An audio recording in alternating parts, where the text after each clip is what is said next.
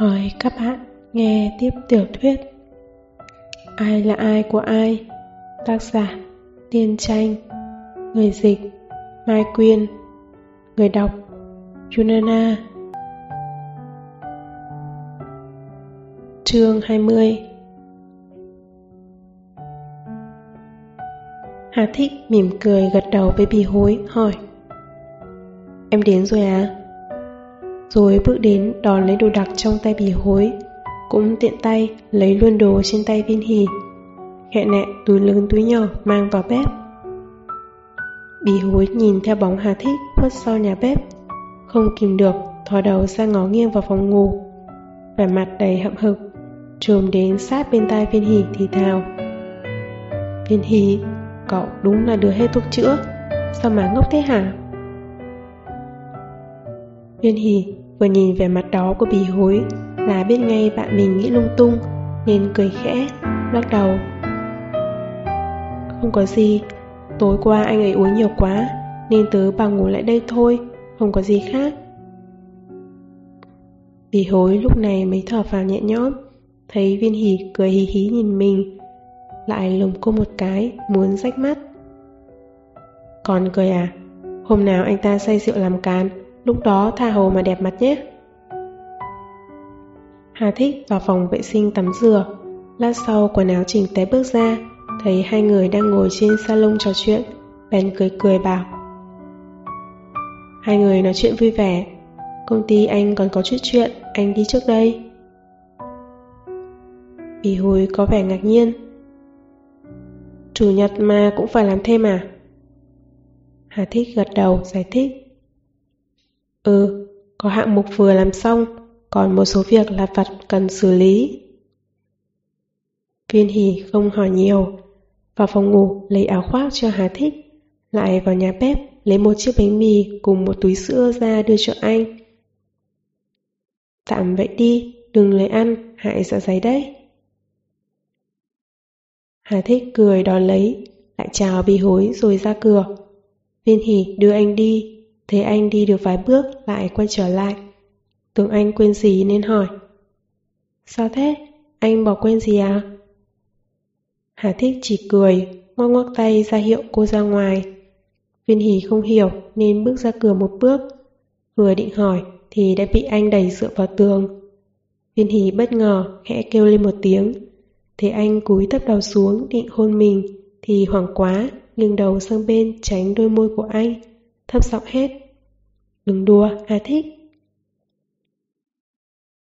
Đôi môi anh rơi xuống hõng cổ cô, song vẫn quyến luyến không nỡ rời, chỉ thì thầm trách móc với vẻ bất mãn bên tai. Lại trốn, cô bé hư, em cứ bắt nạt anh. Viên hỉ giờ cười giờ mếu. Cô bắt nạt anh. Rốt cuộc là ai mới đang bắt nạt ai đây? Tay cô chống lên ngực Hà Thích, vận sức đẩy ra một khe hở, hạ giọng nói. Đừng đùa, bì hối còn ở trong kìa, lát nữa nó lại cười em. Hà thích nghe thế mới chịu buông viên hì ra với vẻ quyến luyến thì thầm. Tối nay đợi anh nhé. Trước khi đi, còn nhân cơ hội cô không phòng bị mà hôn chụt một cái thật nhanh trên môi, cười trộm rồi bỏ đi. Viên hỉ nhìn theo bóng Hà Tích xuống lầu, cười với vẻ bất lực, cho đến khi anh ngoặt khỏi ngã rẽ, không thấy đâu nữa mới vào nhà. Đến phòng khách, thấy bì hối đang ngồi ung gối trên salon nhìn mình. Viên hỉ biết cô nàng trong này chắc chắn đã nghe thấy gì đó, thế nên cười ngượng ngùng. Hôm nay sao đến sớm thế? Từ mặc đình đâu? Sao không thấy theo cậu đến? Bị hối nhanh nhanh môi đáp. Thôi đi cô, đừng đánh chống làng nữa. Tớ còn không biết cậu hay ho thế nào à? Tự cậu soi gương mà xem. Lúc này ở ngoài cửa mà hai người không lén lút làm gì ấy hả? Tớ đi đầu xuống đất. Viên hỉ cười he he, cũng không nói nhiều với bị hối nữa. Quay người vào phòng vệ sinh tắm rửa. Bị hối leo đeo theo sau cô, dựa vào cửa nhìn cô đánh răng. Viên hỉ nhổ ra một đám bọt kem đánh răng, nhìn thấy bì húi trong gương, có phần thắc mắc không hiểu cô nàng ngày hôm nay bị làm sao, hỏi. Sao vậy? Cậu theo tớ làm gì? Bì hối như có vẻ mâu thuẫn, mím môi nhưng vẫn nói. Trương Hằng gọi điện cho tớ, bảo bộ hoài vũ nhập viện rồi. Viên hỷ cứng người, đờ đẫn nhìn bí hối trong gương một lúc lâu, rồi mới ừ khẽ một tiếng. Sau đó lại cúi đầu tiếp tục đánh răng. Bí hối đợi mãi cũng không thấy viên hỷ nói gì, bắt đầu hơi sốt ruột lại hỏi. Cậu có muốn đến thăm không? Viên hỷ vẫn không đáp lại, chỉ cúi đầu mải mê đánh răng.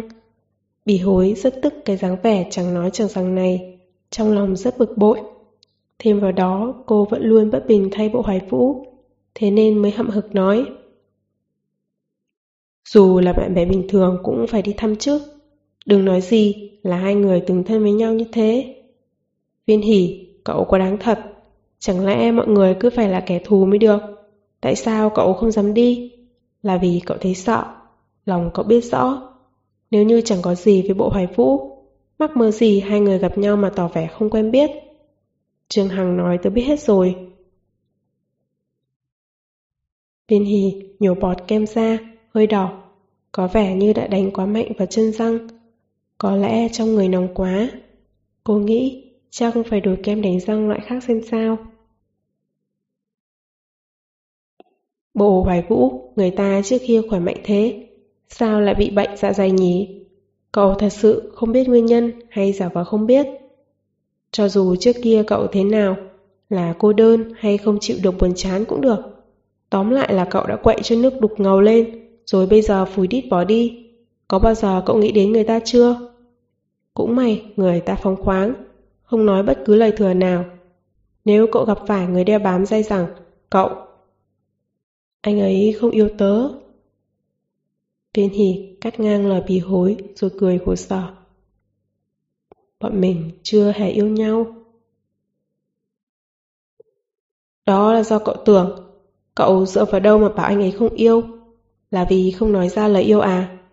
Thế chẳng lẽ chỉ xuyên suốt nói yêu mãi mới gọi là yêu? Viên hỉ, làm người không thể thế. Lúc sáng Trương Hằng gọi điện cho tớ, anh ta vẫn ở trong bệnh viện với bộ hoài vũ. Thực ra muốn gọi cho cậu cơ, nhưng lại thấy có một số chuyện không thể nói thẳng với cậu nên mới gọi cho tớ. Chúng ta là bạn bè lâu năm, nên dù cậu đúng hay sai tớ vẫn nghiêng về phía cậu. Nhưng Trương Hằng với Bộ Hoài Vũ cũng giống như tớ với cậu, họ là anh em thân thiết từ lâu. Bộ Hoài Vũ đau buồn hay không thì anh ta nhìn ra ngay. Anh nói Bộ Hoài Vũ từ trước luôn là người trầm lặng, ít nói. Dù trời có sập xuống, anh ấy cũng không lên tiếng, chỉ cần răng gồng mình chịu đựng. Rõ ràng hai người đã bắt đầu thân với nhau. Một ông Hà Thích quay lại là cậu đã buông tay ra ngay. Thậm chí đến một lời giải thích rõ ràng cũng không chịu nói với bộ hoài vũ. Cậu xem anh ấy là gì chứ? Bộ hoài vũ thương cậu, sợ cậu khó xử nên mới lặng lẽ rời xa cậu một cách không rõ ràng như thế. Cũng chẳng nói với cậu câu nào khiến cậu đau lòng. Nhưng viên hỉ à, cậu không thấy mình làm vậy là quá đáng à? Hả, viên hỉ? Trường Hằng đã hỏi tớ như thế trong điện thoại. Tớ muốn bảo vệ cậu cũng không nổi, vì cậu thực sự đã làm vậy. Cậu bảo tớ phải nói gì đây? Vì hối trước nay miệng lưỡi sắc bén, nhưng cô hiếm khi vận dụng với viên hỉ. Cô nghe bì hối chất vấn mình như vậy, trong lòng cảm thấy rất bức bối. Có rất nhiều câu muốn phản bác lại bì hối, nhưng ra đến miệng lại không thốt nổi tiếng nào. Trương Hằng và Bì Hối đều nói bộ hoài vũ khổ. Bảo cô không nên tuyệt tình như vậy. Nhưng cô phải làm sao? Cô đã chọn Hà Thích rồi thì còn làm gì được? Nếu đã cắt đứt, thì không nên cắt đứt sạch sẽ gọn ghẽ không lưu chút tình gì sao? Chẳng lẽ làm thế lại là sai? Chẳng lẽ bộ hoài vũ biểu lộ vẻ không đành lòng thì chứng tỏ cô có lương tâm à? Chẳng lẽ bắt buộc phải ngồi xuống với bộ hoài vũ nói thẳng ra là chúng ta chia tay đi mới gọi là xứng đáng với anh ư? Chẳng lẽ thế mới gọi là thẳng thắn? Tất cả mọi việc, không cần cô nói, bộ hoài vũ chẳng cũng đã biết rõ. Chẳng phải anh cũng đã nói quá rõ rồi đấy thôi. Anh nói nếu anh ở vị trí của cô, anh cũng sẽ chọn lựa như cô. Tình cảm mất đi rồi lại có được. Anh chỉ nhìn mà đã hâm mộ rồi, còn cần cô nói gì nữa? Chẳng lẽ bắt cô phải nghĩ lung tung rằng bộ hoài vũ xa cô sẽ không sống nổi à? Bộ hoài vũ chẳng đã nói họ còn cách giai đoạn đó rất xa hay sao? Viên hì chậm chậm đặt cốc nước xuống, cảm giác mình có phần bất lực, nhìn bỉ hồi trong gương. Một lúc sau mới cúi đầu xuống, nói khẽ. Buổi sáng chưa ăn gì phải không? Tớ đi làm chút gì ăn. Vừa nói vừa dùng khăn bông lau mặt rồi ra ngoài. Đến cửa bị bị hôi kéo lại. Cô nàng cáu tiết quát lên. Viên hỉ, cậu có thể đừng giá điếc với tớ được không? Ghét nhất cái kiểu này của cậu. Có gì thì cậu nói với tớ đi chứ. Viên hỉ hít một hơi, khẽ gỡ tay bì hối ra, quay lại nói một cách bình tĩnh. Bì hối, người tớ chọn là thích, người tớ yêu hiện giờ cũng là thích. Cậu bảo tớ phải làm sao, hả? Bảo tớ biết tớ phải làm gì đây? Bộ hoài vũ nhập viện, cho dù có phải là vì tớ hay không, thì tớ phải làm gì nào? vào bệnh viện để chăm sóc anh ấy, an ủi anh ấy, hay là nước mắt đầm đìa chạy đến đó, bảo anh ấy biết tớ cũng nhớ thương anh ấy. Được thôi, dù tớ có đi thì sau đó thế nào? Cậu nói xem sau đó sẽ ra sao? Chẳng lẽ ba người cứ phải đeo bám lấy nhau mới gọi là có trách nhiệm, mới gọi là xứng đáng với bộ hoài phũ? Bỉ hối, tớ hiểu tâm trạng của Trương Hằng, nhưng tớ thấy mình còn hiểu rõ suy nghĩ của bộ hoài vũ hơn. Anh ấy là người rất chín chắn và lý trí, tuyệt đối hiểu rõ lựa chọn của mình. Trong chuyện này, xem ra có vẻ như là chọn lựa của mình tớ. Chẳng lẽ cậu không thấy đó cũng là lựa chọn của anh ấy sao? Tớ chọn quay trở về, anh ấy chọn buông tay để tớ đi. Nếu mọi người đã chọn lựa như thế, tại sao còn phải làm khó đối phương để làm gì? bí hối không hề nghĩ rằng kết quả này cũng là lựa chọn của bồ hoài vũ. Lúc sáng cô nhận điện thoại của Trương Hằng. Vốn đã thiên vị bộ hoài vũ, nay càng thương xót anh hơn. Chỉ cảm thấy viên hỉ quá thiếu trách nhiệm, nên mới khiến bộ hoài vũ đau khổ tổn thương. Thế là mới đến đây bất bình thay cho anh. Bây giờ bị viên hỉ hỏi bao nhiêu, làm sao đây như thế, nhất thời cũng không nói được gì chỉ lên tiếng với vẻ không cam tâm. Nhưng mà... Viên hỉ cười khổ. Không như nhị gì cả, tuy tớ không nói ra, nhưng không có nghĩa là tớ không hề nghĩ đến. Chuyện tình cảm như người uống nước, ấm lạnh mỗi mình mình biết. Mọi người đều lớn cả rồi, ai cũng hiểu, sẽ không thể thể sống chết vì người nào đó. Tớ hiểu, bộ hoài vũ càng hiểu rõ hơn tớ. Tớ đã đến nước này rồi thì không còn cách nào quay đầu lại nữa. Hà thích về đây vì tớ. Nếu bây giờ tớ vẫn lằng nhằng với bộ hoài vũ thì có xứng đáng với Hà thích không? Cậu thật sự yêu Hà thích đến thế sao? Vì hồi hỏi. Từ đầu đến giờ tớ đã thấy bộ hoài vũ hợp với cậu hơn. Thật đấy, viên hỉ, cậu không biết chứ. Lúc bọn tớ nói chuyện riêng với nhau đều thấy cậu và bộ hoài vũ rất hợp nhau. Không chỉ về tính cách. Viên hỉ, cậu đừng nghĩ tớ quá thực dụng. Bộ hoài vũ có tiền, chỉ ít là hơn Hà Thích, mà gia đình cậu cần tiền. Cho dù nhà Hà Thích cũng khá giàu, nhưng đó là của nhà anh ta, không phải của anh ta. Ít nhất thì hiện giờ là thế. Lại thêm anh ta mặc kệ tất cả bỏ về nước. Cậu nghĩ gia đình anh ta có hiểu cho tình cảm của hai người không? sẽ vui vẻ chấp nhận cậu chứ. Nếu cậu không thể hòa hợp với gia đình anh ta, tình yêu của hai người sẽ kiên trì được bao lâu? Được thôi, cho dù hai người cố gắng đến cùng, kết hôn rồi, nhưng có hạnh phúc không? Tớ chưa bao giờ nghĩ rằng hôn nhân mà không nhận được lời chúc phúc của gia đình sẽ hạnh phúc được. Nhà anh ta sẽ soi mói cậu, dò xét gia đình cậu, mà cậu và bộ hải vũ ở bên nhau sẽ không gặp vấn đề này. Anh ấy cũng xuất thân nghèo khổ, tiền anh ấy kiếm ra đều dựa vào bản thân. Anh ấy không chịu sự trói buộc quá nhiều từ gia đình.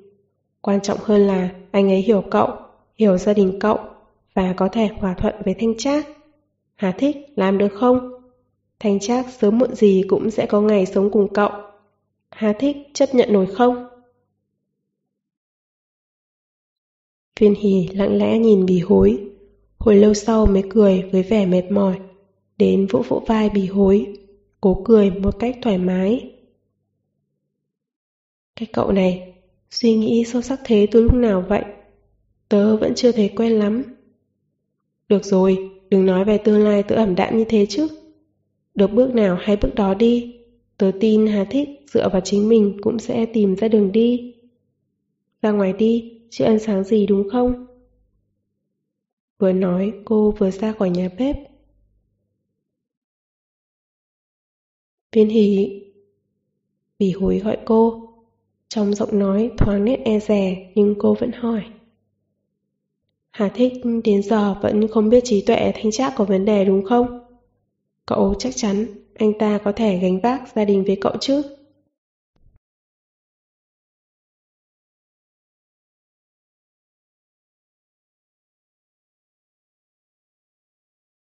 Chương 21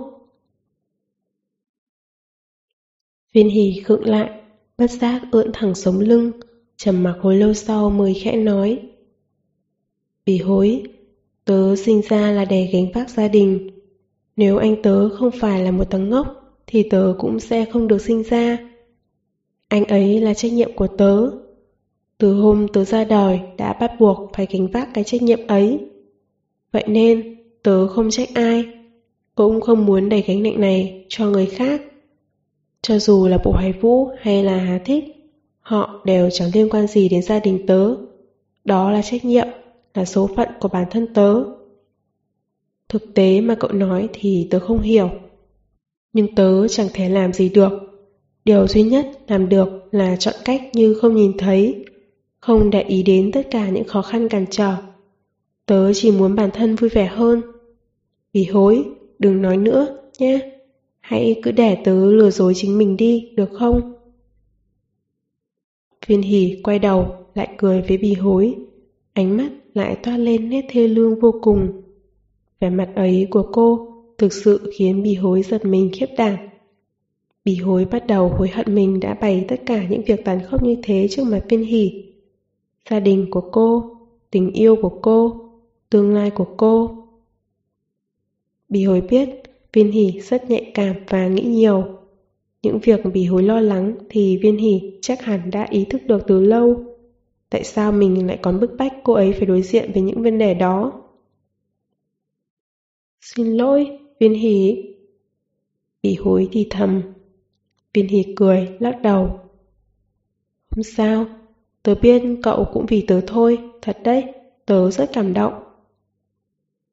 Phải, cô rất cảm kích bì hối. Cũng biết rằng chỉ có người bạn thật sự mới thẳng thắn nói hết mọi thứ với cô như vậy. Bao nhiêu năm rồi, vì hối đã vì cô mà làm quá nhiều. Còn cô gần như chưa làm gì cho bạn mình. Có được một người bạn như vậy bên mình quả thực là sự may mắn của cô. Thiên hỉ làm một bữa sáng gọn nhẹ. Bỉ hối ăn xong chưa ngồi được bao lâu đã đi, Bảo đã hẹn với Tiêu Mặc Đình đến thăm bộ hải vũ. Lúc nói câu này, Bỉ hối luôn e rè quan sát sắc mặt của Viên Hỷ. Viên Hỷ biết cho dù cô đã nói toạc ra, thì bì hối vẫn hy vọng cô có thể đến thăm bộ hải vũ. Nhưng cô biết mình không thể đi. Đến lúc sắp đi rồi mà bì hối vẫn không chịu thua, nói cho Viên Hỷ biết bệnh viện anh đang nằm.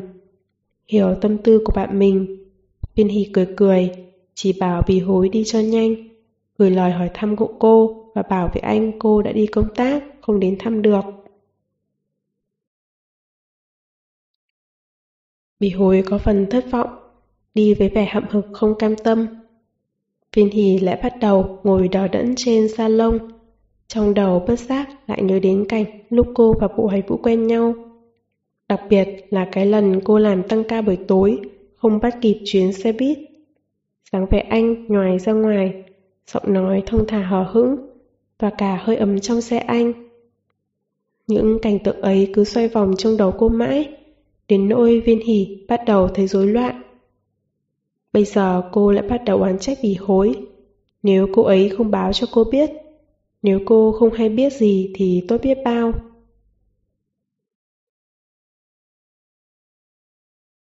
Buổi trưa, Viên hỉ không nấu cơm, cũng chẳng thấy đói.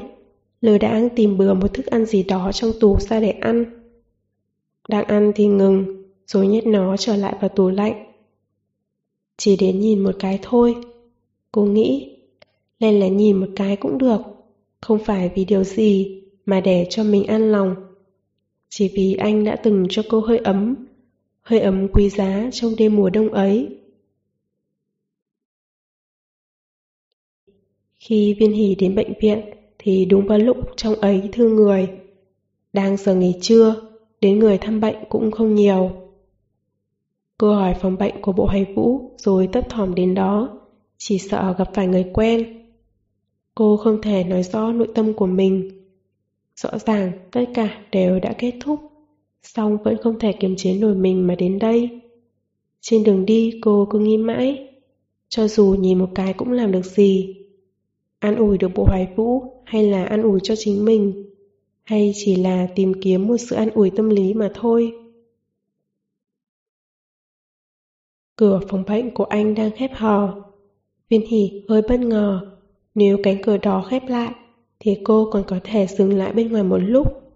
Mà bây giờ, chỉ cần đi ngang qua mà cũng phải cần một sự dũng cảm vô biên của cô. Cô vờ như người bàng quang đi ngang qua cửa. Đến đầu cũng không dám quay nghiêng một chút. Chỉ dùng khóe mắt lướt qua bộ hoài vũ đang ngồi dựa nửa người trên giường để truyền dịch. Bàn tay còn lại hình như còn cầm một tập tài liệu. Viên hỉ không dám dừng lại dù chỉ một chút trước cánh cửa đó. Lúc đi qua rồi mới phát giác ra mình như chẳng nhìn thấy gì. Tim đập điên cuồng. Trong đầu chỉ còn lại đóa hoa bách hợp đang nở rộ đầu giường anh và sắc mặt anh còn trắng bạch hơn cả hoa. Viên hỉ muốn quay lại nhìn thêm một lúc, xong lại không còn can đảm nữa. Cô quay người lại, thẫn thờ nhìn cánh cửa phòng bệnh của anh một lúc nữa, rồi vòng đến thang máy ở đầu khác để xuống lầu luôn. Trương Hằng ra khỏi phòng bác sĩ, thấy bộ hoài vũ, đang ngơ ngẩn nhìn cửa phòng thì cười, chưa chọc. Hê, hey, cậu lại muốn dụ dỗ em y tá nào à? Sao cửa cũng chả đóng thế kia? Đừng có nói với tớ là cậu đang mong ngóng tớ đấy. Bộ hải phụ lặng lặng liếc nhìn anh ta một cái, thu ánh mắt lại rồi tiếp tục nhìn bàn báo cáo trong tay, nói Lần sau ra ngoài thì đóng cửa lại, tôi không tiện xuống giường. Trương Hằng sực nhớ ra, lúc nãy ra ngoài mình đã quên đóng cửa thật, nên cười cười với vẻ ngượng ngập. Bước đến gần cướp lấy tài liệu trên tay bộ hải vũ và ném sang bên, lên tiếng. Đủ rồi, tiền chẳng bao giờ kiếm cho đủ, Dạ dày đã xuất hết rồi mà cậu còn gắng gượng nữa. Có vợ con đâu mà kinh thế, đúng là không hiểu nổi. Trương Hằng Bộ Hải Vũ đột ngột cắt ngang, ánh mắt thoáng nét do sự, anh hỏi. Khi nãy cậu đến có... Có cái gì? Trương Hằng thấy bộ Hải Vũ chần chừ thì cảm thấy rất kỳ quặc, dương mắt thắc mắc nhìn bạn mình. Bộ hoài vũ khựng lại một lúc, nhanh nhích khóe môi rồi tiếp. Có hỏi bác sĩ khi nào tôi được ra viện không? Trương Hằng không ngờ bộ hải vũ đã ra nông nỗi này rồi mà còn muốn ra viện gấp. Hơi đào ra một lúc rồi cười diễu. Bộ hoài vũ, tớ phục cậu thật rồi, sắp thổ huyết đến nơi mà còn đòi ra viện. Cậu có còn xem mình là người không? Bộ Hoài Vũ không nói gì, quay đầu lặng lẽ nhìn ra ngoài cửa sổ. Trương Hằng nhìn theo ánh mắt anh, cũng cảm thấy rất lạ lùng. Bèn đứng lên bước Bèn đứng lên, bước đến bên cửa sổ, nhìn ra ngoài qua lớp cửa kính, miệng lò bầu. Nhìn cái gì vậy? Cao thế này mà nhìn được gì? Lời Trương Hằng ngừng lại đột ngột, vẻ mặt thoáng chốc trở nên kỳ dị. Anh quay lại liếc nhìn bộ hải vũ. Thấy bạn mình vẫn ngồi với vẻ mặt vô cảm thì nghi ngờ mình có phải nhìn nhầm không? Thế là lại vội vàng mở cửa sổ, ngoài người ra nhìn. Chăm chú một lúc lâu sau mới xác định bóng dáng dưới kia là viên hỉ. Lão bộ... Trương Hằng quay lại nhìn bộ hoài vũ với ánh mắt kỳ dị. Cô bé viên hỉ, lúc nãy đến đây à? Không. Bộ hoài Phu đáp ngắn gọn, đưa tay kéo tài liệu đến. Trương Hằng lại ném nó đi xa hơn, mồm kêu lên. Không thể, người dưới kia chắc chắn là cô ấy, tớ không thể nhìn nhầm được. Bộ Hải Vũ thấy không với được tập tài liệu cũng bỏ cuộc, nhắm mắt lại với vẻ mệt mỏi, nói gọn. Cô ấy không vào. Không vào. Trương Hằng có vẻ không tin. Không vào thì đến làm gì? Không kìm được lại hỏi. Cậu nhìn thấy cô ấy à? Bộ Hoài Vũ nhắm nghiền mắt không đáp. Lúc này anh cũng không dám khẳng định người ngoài kia là viên hỉ Người ấy không hề dừng lại. Cứ thế mà đi qua. Anh cũng chỉ cảm nhận được ánh mắt của cô. Trong lòng như có tiếng nói mơ hồ rằng đó là cô ấy. Muốn ngẩng lên nhìn, nhưng lại sợ không phải cô, mà cũng sợ chính là cô. Thế là nghĩ rằng nếu cô đã không muốn anh nhìn thấy, thì anh sẽ giả vờ như không thấy. Tên này lại giả làm người chết. Trương Hằng hậm hực đạp vào chân giường anh một cái. Dậy mau, tôi biết đồ nhà cậu chưa ngủ. Tôi là bệnh nhân. Bộ Hoài Vũ nói. Tôi phải nghỉ ngơi, nếu không còn chuyện gì khác, cậu đi làm được rồi. Cậu là bệnh nhân. Trương Hằng giận quá hoa cười, hừ hừ vài tiếng. Tôi bảo cậu biết nhé, Hồ Hải Vũ. Nếu không nể mặt cậu trước kia chăm sóc tôi suốt một tháng cả đêm lẫn ngày, tôi đã mặc kệ chuyện của cậu. Bộ Hải Vũ nằm im, một lúc sau không nghe thấy động tĩnh của Trương Hằng, nghĩ rằng anh ta tức quá đã bỏ đi. Ai ngờ, vừa mở mắt đã thấy Trương Hằng đang ngồi trên ghế, trừng mắt nhìn mình. Bộ Hải Vũ bất lực hỏi. Rốt cuộc cậu muốn gì? Trương Hằng hí hửng, cũng không nói ngay, mà nhìn bộ Hoài Vũ chằm chằm. Đến khi bộ Hoài Vũ bị nhìn đến nỗi muốn sờn da gà, anh ta mới hỏi với nụ cười san xào. Bệnh tình cậu lần này có phải là vì viên hí? Không phải, tôi bị bệnh dạ dày lâu rồi, cậu có phải không biết đâu, liên quan gì đến viên hí? Bộ Hoài Vũ đáp. Thấy Trương Hằng vẫn nhìn mình chầm chầm thì có vẻ thiếu tự nhiên. Quay nhìn đi nơi khác. Trương Hằng cười vẻ giễu cọt. Ở cạnh viên hỉ hơn nửa năm, bệnh dạ dày của cậu chưa bao giờ tái phát. Lần này mới chia tay hơn hai tháng, dạ dày cậu đã xuất huyết. Bộ Hoài Vũ, tôi nói, sao đến giờ cậu vẫn chưa chịu nói thật với tớ? Anh em một nhà cả, nói thật chết ai nào? Thích thì thích thôi, làm gì mà phải hành hạ bản thân?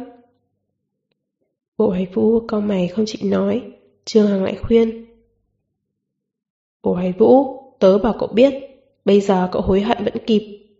Bì hối bảo với tớ, cô bé viên hì kia cũng không phải là yêu Hà thích, chết đi sống lại thật sự. Cô ấy chỉ nhớ tình cũ, có chút không cam tâm mà thôi. Hơn nữa cứ thấy cô nàng hôm nay lén đến thăm cậu, là biết cô nàng cũng không phải vô tình gì với cậu. Nếu cậu cố gắng hơn tí nữa thì không chừng sẽ có kết quả tốt đẹp đấy. Được rồi. Bộ, bộ hoài vũ cắt lời làm nhảm của Trương Hằng, lạnh lùng nói. Việc của tôi, tôi rõ nhất, cậu đừng lo vớ vẩn. Trương Hằng uất nghẹn, lòng thầm nghĩ bì hối nói đúng thật. Bộ hoài vũ và viên hỷ, hai người này đúng là trời sinh một cặp. Họ mà không thành đôi thì đúng là có lỗi với đứng tạo hòa quá. Sao cả cặp đều kỳ cục thế nhỉ? Được, anh cũng không thèm lo nữa. Bận rộn lo cho họ mà còn bị trách móc. Anh có phải ông Mai và mối gì?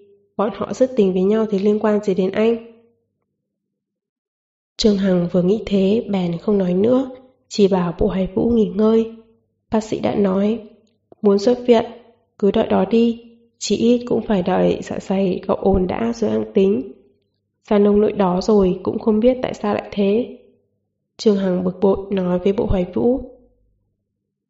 Nếu muốn xuất viện thì tự cậu đi mới nói với bác sĩ, đừng bảo tôi đi. Bác sĩ dạy tôi như dạy trẻ con lên ba ấy. Mà tôi thì chẳng giận ai hả? Dạ dày cậu rốt huyết cũng trả cho tôi làm, mắc mớ gì đến tôi, thật là... Bộ Hải Vũ lại nhắm mắt nằm xuống, tự anh cũng thấy mình hoang mang. Anh cứ ngỡ mình trong tình cảm đã trở nên phóng khoáng thông suốt, Xong bây giờ xem ra không hề là thế. Viên hỉ chỉ lén lộ mặt trước cửa phòng anh một tí, tim anh đã bắt đầu không an phận rồi. Thực ra, mỗi một lời Trương Hằng nói, anh đều hiểu. Giữa anh và cô thật sự vẫn có thể sao? Viên hỉ không dám thoải mái đến thăm anh. Có phải đã chứng minh cô cũng mâu thuẫn như anh? Bộ hải vũ bắt đầu không hiểu nổi mình. Khi anh phát hiện ra viên hỉ không thể đối xử tự nhiên với mình, trong lòng anh thậm chí còn có chút vui mừng. Anh không rõ tại sao, cũng không hiểu vì sao mình rõ ràng đã quyết tâm buông tay, mà tình cảm này ngược lại, cứ đeo bám anh ngày càng quyết liệt hơn. Khi ở bên viên hỉ, anh chưa bao giờ cảm thấy tình cảm ấy quan trọng đến mức nào. Vậy mà khi chia tay, cảm giác này Sao lại quặn thắt ruột gan đến thế? Anh không hiểu, tại sao rõ ràng đã định đè tình cảm đùi vào dĩ vãng? Sao lại khiến nó hoen gì thế kia? Chương 22 Bộ hoài phẫu lần này nằm lại trong bệnh viện hơn nửa tháng mới được bác sĩ thả ra. Làm xong thủ tục xuất viện, lại bị bác sĩ tóm lấy, giáo huấn hơn nửa tiếng đồng hồ mới xong. Về lại công ty bắt đầu bận rộn họp hành báo cáo. Đến 10 giờ tối, người mới về hết. Bộ hoài vũ chỉ thấy mệt. Ngồi một mình trên ghế say say huyệt thái dương. Cũng có phần không hiểu tại sao mình lại phải liều mạng đến thế. Trương Hằng gọi điện cho anh. Vừa nghe bảo anh vẫn còn trong công ty thì lập tức cuống lên. Mắng bộ hoài vũ. Cậu đừng bạc đãi bản thân mình như thế. Vừa ra viện, cậu đã lao đầu vào công việc Có phải cậu muốn sau này, Ngày nào mình cũng phải nắm hút cháo mới vừa lòng Giờ tôi đến chỗ cậu Nửa tiếng sau, cậu cút xuống đây ngay cho tôi Đừng để tôi đợi Nếu không, chúng ta không xong với nhau đâu Nụ cười bộ hoài vũ có phần mệt mỏi Bảo Trương Hằng à May cậu không phải là phụ nữ, Nếu cậu là phụ nữ thật thì chắc chẳng ai cần. Sao còn lắm điều hơn cả mẹ tôi thế? Cậu có phải đàn ông con trai không? Cậu bảo cậu quản lý tôi thế để làm gì? Làm như là vợ tôi không bằng. Trương Hằng ngẩn ra một lúc, Lại tiếp tục mắng trong điện thoại. Phắc, bộ hoài vũ, Tôi là ông nội cậu, bớt lắm lời đi, Gặp mặt rồi nói. Nếu tôi không đập cậu một trận thì tôi đi đầu xuống đất Bộ hoài vũ cúp máy Nhìn đống tài liệu trên bàn cũng không nén được thở dài Biết là tối nay dù thế nào cũng không thể làm xong, nên dứt khoát bỏ qua một bên, chỉ sắp xếp qua loa rồi cầm áo khoác ra ngoài. Lúc đợi thang máy mới phát hiện ra thang máy đang đi từ tầng 22 xuống. Tim anh khẽ rung lên, đó chính là tầng của công ty Viên Hỷ. Cửa thang máy mở ra trước mặt anh, quả nhiên nhìn thấy Viên hỉ đang dựa vào một góc, giống như lần đầu gặp cô trong thang máy. Trên người cô toát ra vẻ mệt mỏi khó che giấu. Đứng dựa vào vách thang máy như thế, hơi rũ đầu xuống, giống như một cây rau xanh bị gió thổi khô, mất cả nước.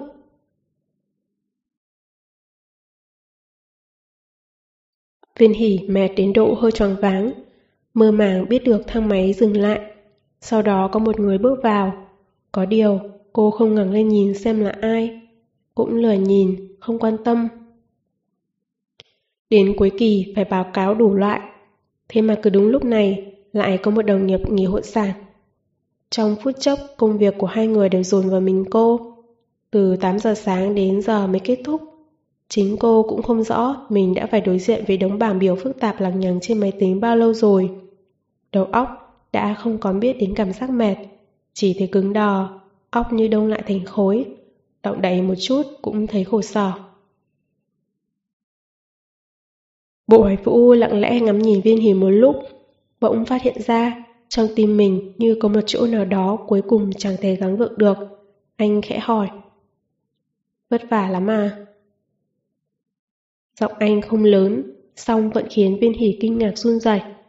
Cô ngước lên, nhìn thấy ánh mắt dịu dàng của bộ hoài vũ, bất giác thấy hoảng loạn. Tối qua cô còn nghe bì hối bảo bộ hoài vũ chưa xuất viện. Căn bản không hề nghĩ rằng sẽ gặp lại anh trong thang máy. Bây giờ lại thấy anh đứng trước mặt và dịu giọng hỏi mình, hoàn toàn mất đi sự lạnh lùng trước kia. Viên hỉ chỉ thấy ngượng ngập, vội vàng đứng thẳng người dậy, cười với anh đáp. Cũng ổn, cuối kỳ nên hơi bận thôi. Ồ, bộ hoài vũ khẽ ồ lên một tiếng, không nói gì nữa, cũng không còn nhìn viên hỉ, quay người đi. Viên hỉ chưa bao giờ thấy thang máy lại chậm đến thế, như thể mãi mãi không xuống được đến nơi, giống như trái tim cô. Viên hỉ bắt đầu oán hận mình, tại sao không thể đối diện với anh một cách bình thản như không có việc gì, tại sao phải trốn tránh bộ hoài vũ. Cô cúi đầu hít một hơi thật sâu rồi thở ra, sau đó lại hít vào một hơi. Xong mới ngẩng lên, đột ngột phát hiện ra bộ hoài vũ trong gương đang nhìn mình, ánh mắt như chưa bao giờ rời khỏi cô. Phát hiện này khiến viên Hỷ càng thêm mất tự tin, vội vội vàng vàng nhìn đi nơi khác, chỉ đờ đẫn nhìn bảng điện tử trong thang máy. Đang dàn vặt mình thì bỗng nghe bộ hoài vũ hỏi. Viên Hỷ hôm ấy có phải em... Không phải, em không đi. Viên hỉ vội vã lên tiếng, như thể chính mình cũng nghe thấy nhịp đập điên cuồng của trái tim. Chỉ sợ bộ hoài vũ nghi ngờ nên lại cuống quyết bổ sung. Nghe nói anh nhập viện đúng không? Thật ngại quá, mấy hôm trước em đi công tác, không thể đến thăm anh được. Sức khỏe của anh hiện giờ ổn rồi chứ? Bộ hải vũ đang lặng lẽ nhìn cô trong gương, không nói gì. Đúng lúc viên hỉ đang lo ngại anh phát sắc ra gì đó thì anh bỗng cười. Lúc mới đầu chỉ khẽ mím môi lại cười, về sau lại còn ngoẹo đầu, dùng nắm tay chặn lấy miệng và cười lớn. Viên hỉ đàn mặt ra, không biết rốt cuộc cô đã nói gì, buồn cười, mà khiến anh thích thú như thế. Bộ hoài vũ cũng không nói gì, cho đến khi thang máy dừng lại anh mới thôi cười. Ra khỏi thang máy với viên hỉ. Viên hỉ thấy thế càng đần ra, muốn hỏi anh hỏi gì, nhưng nghĩ mãi rồi cuối cùng vẫn né lại. Tâm trạng bộ hoài vũ như trở nên khá hơn, khóe môi vẫn thấp thoáng nét cười, hỏi viên hỉ. Về bằng gì? Hà thích đến đón em à? Viên hỉ lắc đầu bảo. Anh ấy cũng phải làm thêm giờ, em về nhà một mình thôi. Trương Hằng lái xe đến đầu đường, từ xa đã nhìn thấy viên hỉ và bộ hoài vũ, hai người đang cùng nhau ra khỏi tòa nhà.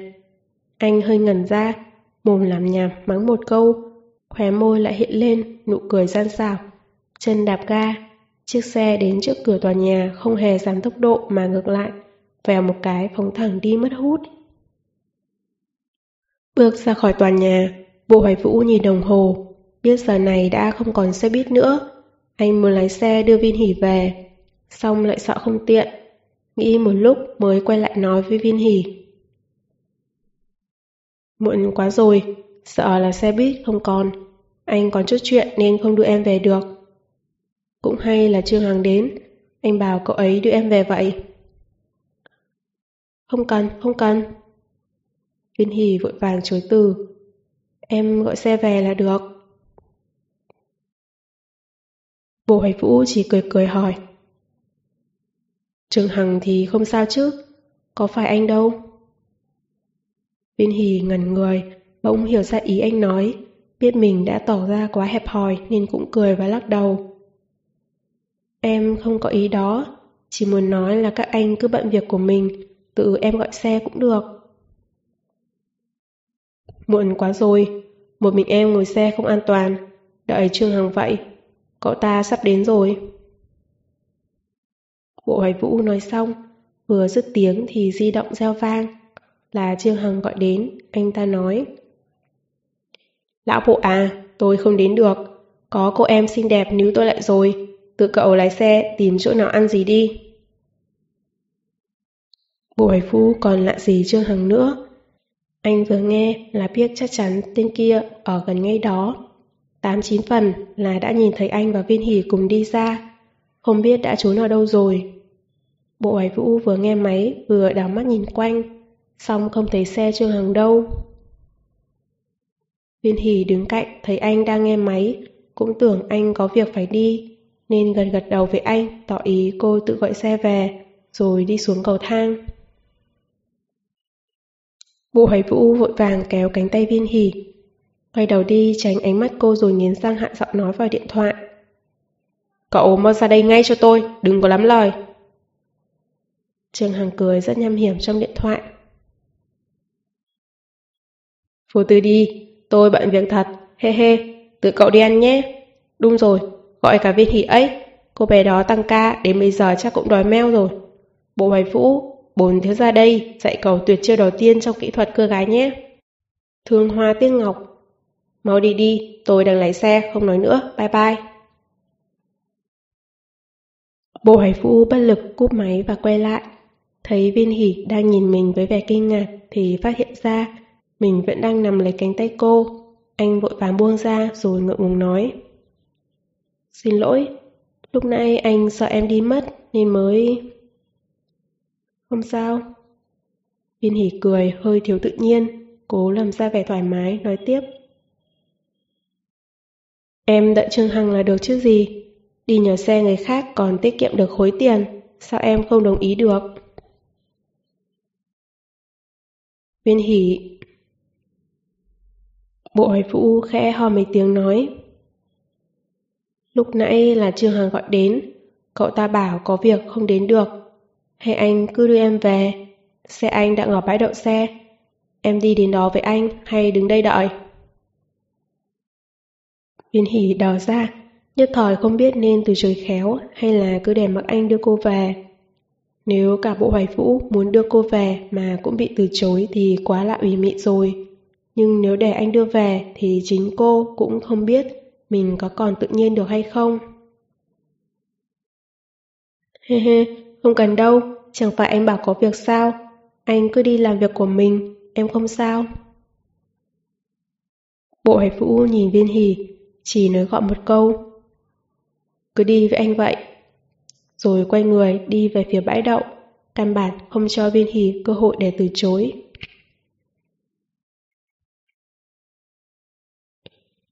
Nói tự lòng, Viên hỉ khi đi sau anh, Mấy lần đã có ý muốn bỏ trốn. Nhưng nghĩ rằng Mình đã không còn là trẻ con cứ lặng lẽ bỏ chạy thì thực tình không làm được. Thế là cũng chấp nhận đi theo bộ hoài vũ đến bãi đậu xe. Cô cũng không hiểu nổi. Bộ hoài vũ bị sao thế nhỉ? Sao ở bệnh viện nửa tháng mà đã thay tính đổi nét rồi? Viên hỉ ngồi vào xe bộ hoài vũ. Hai người đều chẳng nói chẳng rằng, không khí có phần ngượng ngập. Bộ hoài vũ lặng lẽ lái xe. Viên hỉ muốn tìm chuyện để nói, nhưng phát hiện ra lúc này mà nói gì cũng không thích hợp. Chiếc xe rẽ vào một con đường, những quán ăn xuất hiện nhiều dần. Có một số còn kinh doanh 24 trên 24.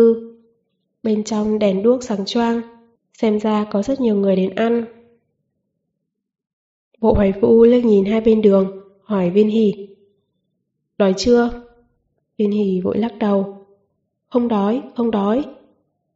Kỳ thực thì lần này cô không nói dối, buổi tối đúng là chị ăn gì, nhưng đến giờ này đã qua cơn đói rồi, nên nói thế cũng chẳng phải lừa dối gì. Bộ ấy vũ thở ơ nhìn cô một cái, ánh mắt lướt qua nắm tay cô đặt trên đùi, khóe môi hiện một nụ cười, mà lại còn mang vài phần phô lại, khiến viên hỉ đỏ ra, lòng thầm nghĩ, bộ hải vũ hôm nay mắc chứng gì thế nhỉ? Sao giống như chúng ta vậy? Cô nghe thấy anh nói. Nhưng anh đói rồi, đến công ty cứ bận suốt, giờ mới thấy đói.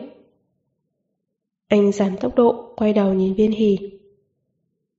Có thể làm phiền em thêm một khắc được không? Dạ dày anh không ổn, bác sĩ đã dặn không được để bụng đói, anh phải đi ăn chút gì đó.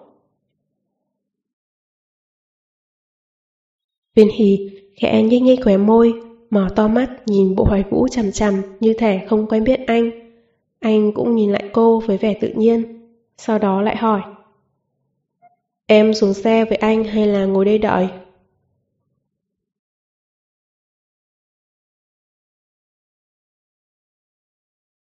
Chương 23 Viên hỉ không ngờ, người như bộ hoài vũ lại có thể hỏi một câu nhăm nhở như vậy. Bảo cô trả lời thế nào đây?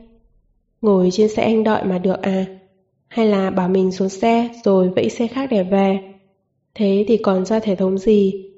Có nghĩa là không cho người ta đi ăn. Hơn nữa người ta đã nói dạ dày mình không tốt, bác sĩ đã có lời dặn rồi. Viên hỉ cúi đầu, cuối cùng đáp. Em... em xuống với anh. Những cửa hàng bán thức ăn khuya, người bên trong rất đông. Đa số đều là tộc đi làm phải tăng ca đến khuya, không kịp ăn tối. Đợi đến giờ này mới túm tụm lại với nhau. Trước khi về nhà, lót dạ chút gì đó. Bộ hải vũ mua hai món mặn, cháo và một đĩa nhỏ màn thầu. Lúc bê đến còn hỏi viên hỉ. Có cần ăn cùng không? Viên hỉ lắc đầu, bộ hải vũ bèn không hỏi nữa. Chỉ cúi đầu thông thả ăn thức ăn trước mặt. Viên hỉ vốn đã hết cơn đói, không còn cảm giác gì nữa. Nhưng nhìn thấy bộ hải vũ ăn rất ngon lành, thì cảm giác đói lại quay trở lại. Chỉ thấy nước bọt bỗng tuôn ra. Cô không dám nuốt nước miếng trước mặt anh, sợ anh phát hiện thấy. Chỉ hơi mím chặt môi lại, rời ánh mắt khỏi bộ hoài vũ, hơi nhíu mày quan sát cảnh bên trong quán. Bộ hoài vũ đưa tay nhìn đồng hồ, hỏi. Em cần về gấp à? Anh sắp xong rồi. Không gấp, không gấp, anh cứ ăn đi. Viên hỉ vội nói, tay lẹn. Tay lén lút đưa ấn lấy bụng dưới gầm bàn. Cô sợ dạ dày mình bỗng réo lên vô duyên thì chết. Lúc đầu đã nói là không đói rồi, cũng chỉ còn cách gắng gượng đến cùng thôi. Bộ hoài vũ như không phát hiện ra sự thê thảm của viên hỉ, chỉ cầm cúi hưởng thụ thức ăn ngon trước mặt. Cuối cùng ăn xong còn bảo phục vụ gói một hộp cháo và mấy chiếc bánh bao nhỏ mang về. Quay đầu nhìn viên hỉ đang đờ đẫn nhìn anh. Anh cười có vẻ ngại ngùng, rồi cúi đầu nhìn đồng hồ hỏi cô. Không quá giờ chứ? Viên hỉ vội lắc đầu, bộ hoài vũ đứng dậy, nói một cách thoải mái. Chúng ta đi thôi. Vào trong xe, anh lại nhét mấy hộp thức ăn vào tay viên hỉ. Sau đó vừa khởi động xe vừa hỏi một cách tự nhiên. Có thể giúp anh giữ một lúc không? Anh sợ bị đổ ra. Viên hỉ ngẩn ngơ ôm lấy hộp thức ăn. Cảm thấy tối nay từ khi gặp anh, đầu óc không thể phản ứng kịp. Giống như lúc nào cũng phản ứng chậm hơn anh nửa nhịp vậy. Chiếc xe lướt êm trên đường, chỉ một tấm kính xe thôi đã ngăn cách với sự huyên náo ngoài kia. Trong xe rất yên tĩnh. Viên hỉ nghe Trương Hằng bảo rằng xe của bộ hoài vũ rất tốt. Biết chiếc xe này vẻ ngoài không nổi bật, song giá tiền không hề rẻ chút nào. Cái anh cần chính là tính năng và độ thoải mái của xe. Mà lúc này, điều này càng nhìn viên hỉ thấy mệt mỏi hơn. Trong một khung cảnh lắng động yên tĩnh như vậy, ghế ngồi mềm mại mà lại thoải mái. Cả chiếc hộp đang bốc hơi nóng trong tay, tất cả đều khiến thần kinh đã căng thẳng suốt một ngày của cô bắt đầu thả lỏng. Ý thức đang trong lúc mơ hồ thì viên hỉ nghe thấy bộ hoài vũ khẽ gọi. Viên hỉ, đừng ngủ, sẽ cóng đấy, cố chịu đựng một chút, sắp đến rồi. Viên hỉ ậm ừ ố lên một tiếng, nhưng vẫn không thể mà nổi mí mắt như nặng ngàn cân. Cô cảm thấy mình lúc này tuy ý thức tỉnh táo, nhưng cơ thể sao vẫn không thể điều khiển được. Lại loáng thoáng nghe thấy bộ hải vũ nói bên tai. Viên hỉ, đừng ngủ nữa, nói với anh mấy câu đi. Viên hỉ lại ậm ừ đáp vâng, ý thức bắt đầu trống rỗng trong phút chốc. Tiếng nói của bộ hoài vũ như vẳng đến từ một nơi rất xa, lúc ngắt quãng, lúc liên tục. Cô nghe không rõ lắm, hoặc có thể tai thì rõ ràng nghe thấy, song không thể vào đầu nổi. Bộ hành vũ hỏi. Viên hỉ, Tại sao lại lên đến bệnh viện? Viên hỉ nhắm nghiền mắt. Ừm. Bộ Hải Vũ khựng lại rồi hỏi. Bây giờ... Với Hà Thích vẫn ổn chứ? Viên hỉ đáp. Vâng. Bộ Hải Vũ lại hỏi. Em thật sự vẫn yêu Hà Thích thế à? Viên Hỷ. Ừ. Bộ Hải Vũ. Nếu lúc đó anh chọn cách không buông tay. Viên Hỷ. Vâng. Bộ Hải Vũ quay đầu, nhìn Viên Hỷ vẻ bất lực. Thế cô đã đến mức chỉ biết nói ừm hoặc vâng. Cuối cùng đành bỏ cuộc. Khẽ mím môi, quay đi tiếp tục chuyên tâm lái xe. Viên Hỉ choàng tỉnh giấc bởi tiếng chuông di động reo vang đột ngột. Cô nhổm dậy, chiếc áo khoác trên người tuột xuống được cô chụp lại, là áo khoác ngoài của bộ hoài vũ. Đầu óc viên hỉ lập tức tỉnh táo trở lại. Chẳng phải cô đang đi nhờ xe anh hay sao? Sao lại ngủ thiếp đi mất? Cô hoảng hốt quay đầu nhìn bên cạnh. Trong lòng bộ hải vũ là hộp đồ ăn vốn nằm trong lòng cô. Đang dựa vào lưng ghế lặng lẽ nhìn cô Ánh mắt anh hơi mơ màng, giống như cũng vừa mở mắt ra. Thấy em ngủ nên không gọi. Bộ hải Vũ giải thích ngắn gọn, thấy di động cô vẫn reo, lại nhắc nhở. Di động em đang reo. Ồ, Viên Hỷ chỉ thấy ngượng ngùng, cũng không kịp nói gì mà vội vàng là tìm di động trong túi. Đang sụp sạo thì lại nghe bộ hải Vũ nói khẽ. Không ở trong túi mà. Viên Hỷ ngẩn ra, cũng phát giác tiếng chuông rất to, rất rõ, không giống phát ra từ trong túi. Lúc này mới sực nhớ, lúc ra ngoài để tiện tay, nhét vào túi áo. Cũng may người gọi đến rất kiên trì, bao lâu thế mà vẫn chưa cúp máy. Viên Hỷ bấm nút nghe trong hoảng loạn, giọng ngá thích trong điện thoại vàng ra. Anh hỏi. Viên Hỷ, Em ngủ rồi à? Hứ, à vẫn chưa. Viên hỷ hạ giọng trả lời, lén nhìn bộ hoài vũ một cái với vẻ thiếu tự nhiên. Bộ hoài vũ thấy thế thì nhếch môi, lộ ra một nụ cười gượng gạo, rồi quay người mở cửa bước ra. Bên kia Hà Thích lạnh nói, Bên anh tiến độ làm việc hơi chậm, xem ra phải làm theo đêm rồi, em ngủ sớm đi nhé. Viên Hỷ đáp. Vâng. Ngoan, nghe lời anh, bà bối, anh nhớ em. Hà thích hạ giọng, liền sau đó cho điện thoại vẳng đến tiếng cười ha hà của đám người trẻ tuổi.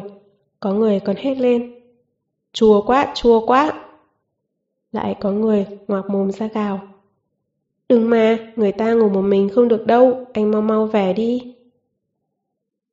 Những giọng nói kia hòa lẫn với nhau rất ồn ào. Giọng cười mắng có vẻ ngượng ngùng của Hà Thích. Tiếng cười chọc vẹo của mọi người. Sau đó bên trong văng vẳng đến một giọng nữ trong trèo. Giọng nói ấy đang hét lên với giọng điệu chế giễu. Golf, sao vẫn chưa được? Hà, có thể đến điều chỉnh trình tự giúp em không? Viên hỉ nghe Hà Thích đáp lại giọng nói đó, rồi điện thoại im ắng một lúc giống như Hà Thích đang dùng ống tay. Giống như Hà Thích đang dùng tay che ống nghe, anh hạ giọng. Viên hỉ, anh đang bận, ngày mai đến chỗ em sau nhé, em nấu cơm cho anh ăn, được không? Vâng. Viên hỉ đáp khẽ, không hiểu vì sao mà giọng nữ vẳng đến trong điện thoại đã mang đến cho cô một cảm giác rất kỳ lạ, không thể nói cho rõ. Viên Hỷ lắc lắc đầu, muốn lắc cho hết cảm nhận lạ lùng đó, chỉ là đồng nghiệp, cùng làm việc thôi mà. Tại sao cô lại nhạy cảm như thế? Hơn nữa bây giờ, chẳng phải cô cũng đang ở cạnh bộ hoài vũ hay sao? Tình huống này còn mờ ám hơn cả Hà Thích nữa ấy chứ. Nếu bị Hà Thích nhìn thấy mới là không thể giải thích được gì. Viên Hỷ tự cười chế giễu mình, lòng thầm nghĩ, con người đúng là sinh vật không biết lý lẽ. Chỉ muốn mình phóng hỏa mà không cho kẻ khác đốt đèn. Cô ở đây mà mờ ám ám với bộ hoài vũ suốt buổi tối cũng không suy nghĩ đến cảm nhận của Hà Thích. Mà chẳng qua là một giọng nữ vẳng đến qua điện thoại Hà Thích đã cảm thấy khó chịu. Con người ơi là con người. Viên Hỷ không nén được, hãy lắc đầu. Mở cửa bước ra, bồ hải vũ đang dựa người vào bên kia xe hút thuốc. Đầu lửa lập lòe trong đêm. Có lúc vẽ nên một đường ngắn trong không trung theo bàn tay của anh. Anh nghe thấy viên hỉ đóng cửa. Quay người lại, lặng lẽ nhìn cô. Ánh đèn đường vàng vọt phía xa, xuyên qua đám lá dày trên đầu, lọt xuống dưới, rất mờ ảo, khiến viên hỉ không nhìn rõ được vẻ mặt của anh lúc này. Trước kia, viên hỉ và bì hối, hai người thường oán thán khu này đèn đường quá tối, cây lá quá rậm, không thể chiếu sáng mặt đường. Đến người đang bước đến phía đối diện cũng chỉ có thể nhìn thấy một bóng dáng mờ mờ. Mà lúc này, viên hỉ lại cảm thấy vui mừng vì ánh đèn quá mờ nhạt, khiến cô có thể không cần phải nhìn thẳng vào mắt bộ Hải vũ. Ơ, hôm nay rất cảm ơn anh. Viên hỉ lợn lòi. Cũng muộn rồi, em không mời anh lên nhà ngồi nữa. Anh về sớm đi. Đi đường lái xe cẩn thận nhé. Không đợi bộ hoài vũ phản ứng, viên hỉ chỉ còn nước mặt dày nói tiếp. Vậy em lên trước đây, tạm biệt. Viên hỉ Bộ hoài vũ cuối cùng mở miệng gọi giật viên hỉ đang dậm bước đi. Nhịp tim viên hỉ bắt đầu đập nhanh, chỉ sợ bộ hoài vũ nói ra lời gì đó. Nhưng không thể không dừng lại và quay người nhìn anh, cố làm ra vẻ trấn tĩnh, hỏi. Có chuyện gì vậy à? Bộ hoài vũ không đáp, chỉ cúi đầu dập tắt điếu thuốc, sau đó cúi người lấy chiếc hộp đồ ăn trong xe ra, đưa đến cho viên hỉ qua môi xe, nói gọn. Về nhà hâm lại rồi ăn. Viên hỉ ngẩn ngơ, không ngờ phần thức ăn này là anh mua cho cô. Bộ hoài vũ cười dễu. Đừng ngẩn ra đó, nếu ngay cả người đối diện bạn ăn có đói không mà anh cũng nhìn không ra, thì cũng đừng mong sống nữa. Cầm lấy đi, không có ý gì khác đâu. Nói thực, bộ hải vũ rất tinh tế. Từ lần đầu viên hỉ quá giang xe anh đã nhìn ra. Điều này khiến viên hỉ khó mà không cảm động. Nhưng đồng thời cô cũng ý thức được sự cảm động bây giờ là nguy hiểm đến nhường nào. Cô không thể cảm động, cũng không thể đáp lại sự quan tâm đó. Đầu óc chi độn cả buổi tối của cô cuối cùng đã tỉnh táo trong giờ phút này. Cô khẽ cười đáp. Cảm ơn anh nhiều. Trong nhà em vẫn còn đồ ăn, về nhà ăn tạm là được. Những thứ này anh cứ mang về vậy, làm bữa sáng ngày mai. Đừng tưởng em không biết đàn ông độc thân các anh lừa đến mức nào. He he, nếu dạ dày đã không tốt thì càng phải chú ý hơn. Được rồi, cũng không nói nữa. Thật sự là đã quá muộn rồi. Đến khi anh về nhà cũng không biết mấy giờ ấy chứ. Mà ngày mai còn phải dậy sớm đúng không? Anh về sớm đi, chúng ta nói chuyện sau. Hôm nào rảnh rỗi thì đến nhà em với Trương Hằng. Em nấu một bữa thị soạn cho các anh. Mấy người chúng ta lâu quá không tụ họp ăn cơm cùng nhau rồi. Cô nàng bì hồi kia lúc nào cũng phàn nàn là em trọng sắc hình bạn. Bộ hải vũ không nói gì, chỉ lặng lặng nhìn viên hỷ chăm chú, cho đến khi viên hỷ thực sự không thể nói gì thêm. Hai người lại trầm mặc nhìn nhau. Viên hỉ cố gắng nhún nhuyễn môi cười để phá vỡ sự tĩnh lặng khó chịu đó. Tạm biệt.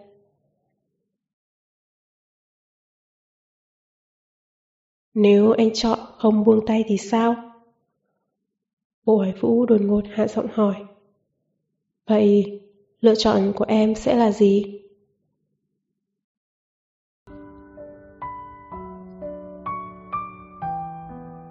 Chương 24 Viên hỉ ngầm ra Khi đã định thần lại thì không nén được Hít một hơi thật sâu Biết vì hối nhiều chuyện đã tiết lộ toàn bộ những gì cô đã nói Và cũng biết hành động bất thường của bộ hoài vũ hôm nay là vì điều gì Cô cúi đầu trầm tư một lúc Cuối cùng ngẩng lên nhìn thẳng vào bộ hoài vũ Tuy biết anh và cô đều không thể nhìn rõ vẻ mặt của nhau Nhưng cô vẫn cố gắng nhẹ nhàng nói. Không còn nếu như, từ đầu đến giờ không hề còn nếu như. Nếu có thì chẳng đã là nếu như rồi. Nếu xảy ra thật, 4 năm trước em sẽ chọn không buông tay và mấy năm trước anh cũng sẽ chọn không buông tay từ lâu rồi. Trong vài câu mà có quá nhiều nếu như, nếu đổi lại là người khác thì có lẽ sẽ rất mù mờ. Nhưng bộ hoài vũ lại hiểu rõ. Anh thẫn thờ một lúc rồi cười khổ. Phải, làm gì có nếu như gì đó. Nếu đã là nếu như, vậy cũng không phải là nếu như nữa rồi.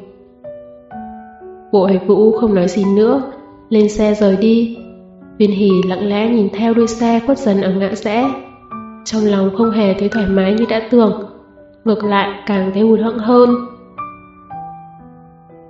Cô cười chế giễu chính mình, thì thầm khẽ khẽ. Ác độc, quá ác độc, đó chính là bản tính của phụ nữ. Dù cho có nói bao nhiêu lời tuyệt tình đi chăng nữa, vẫn hy vọng đối phương vẫn yêu mình. Mấy hôm tiếp sau đó đều phải tăng ca, như thể đã đến lúc mọi người đều bận. Đến lễ quốc khánh nghỉ liên tiếp vài ngày cũng không rảnh rỗi được. Không chỉ viên hỉ mà cả Hà thích cũng phải tăng ca liên tục, bận đến nỗi không có cả thời gian tới thăm viên hỉ. Chỉ buổi tối gọi điện cho cô, than mệt kể khổ, bảo họ đang phải làm cho kịp một dự án. Cả một đám người phải thay phiên nhau làm liên tục. Lúc mệt quá thì tìm đại một chỗ trên sàn nhà trong văn phòng để ngán lưng.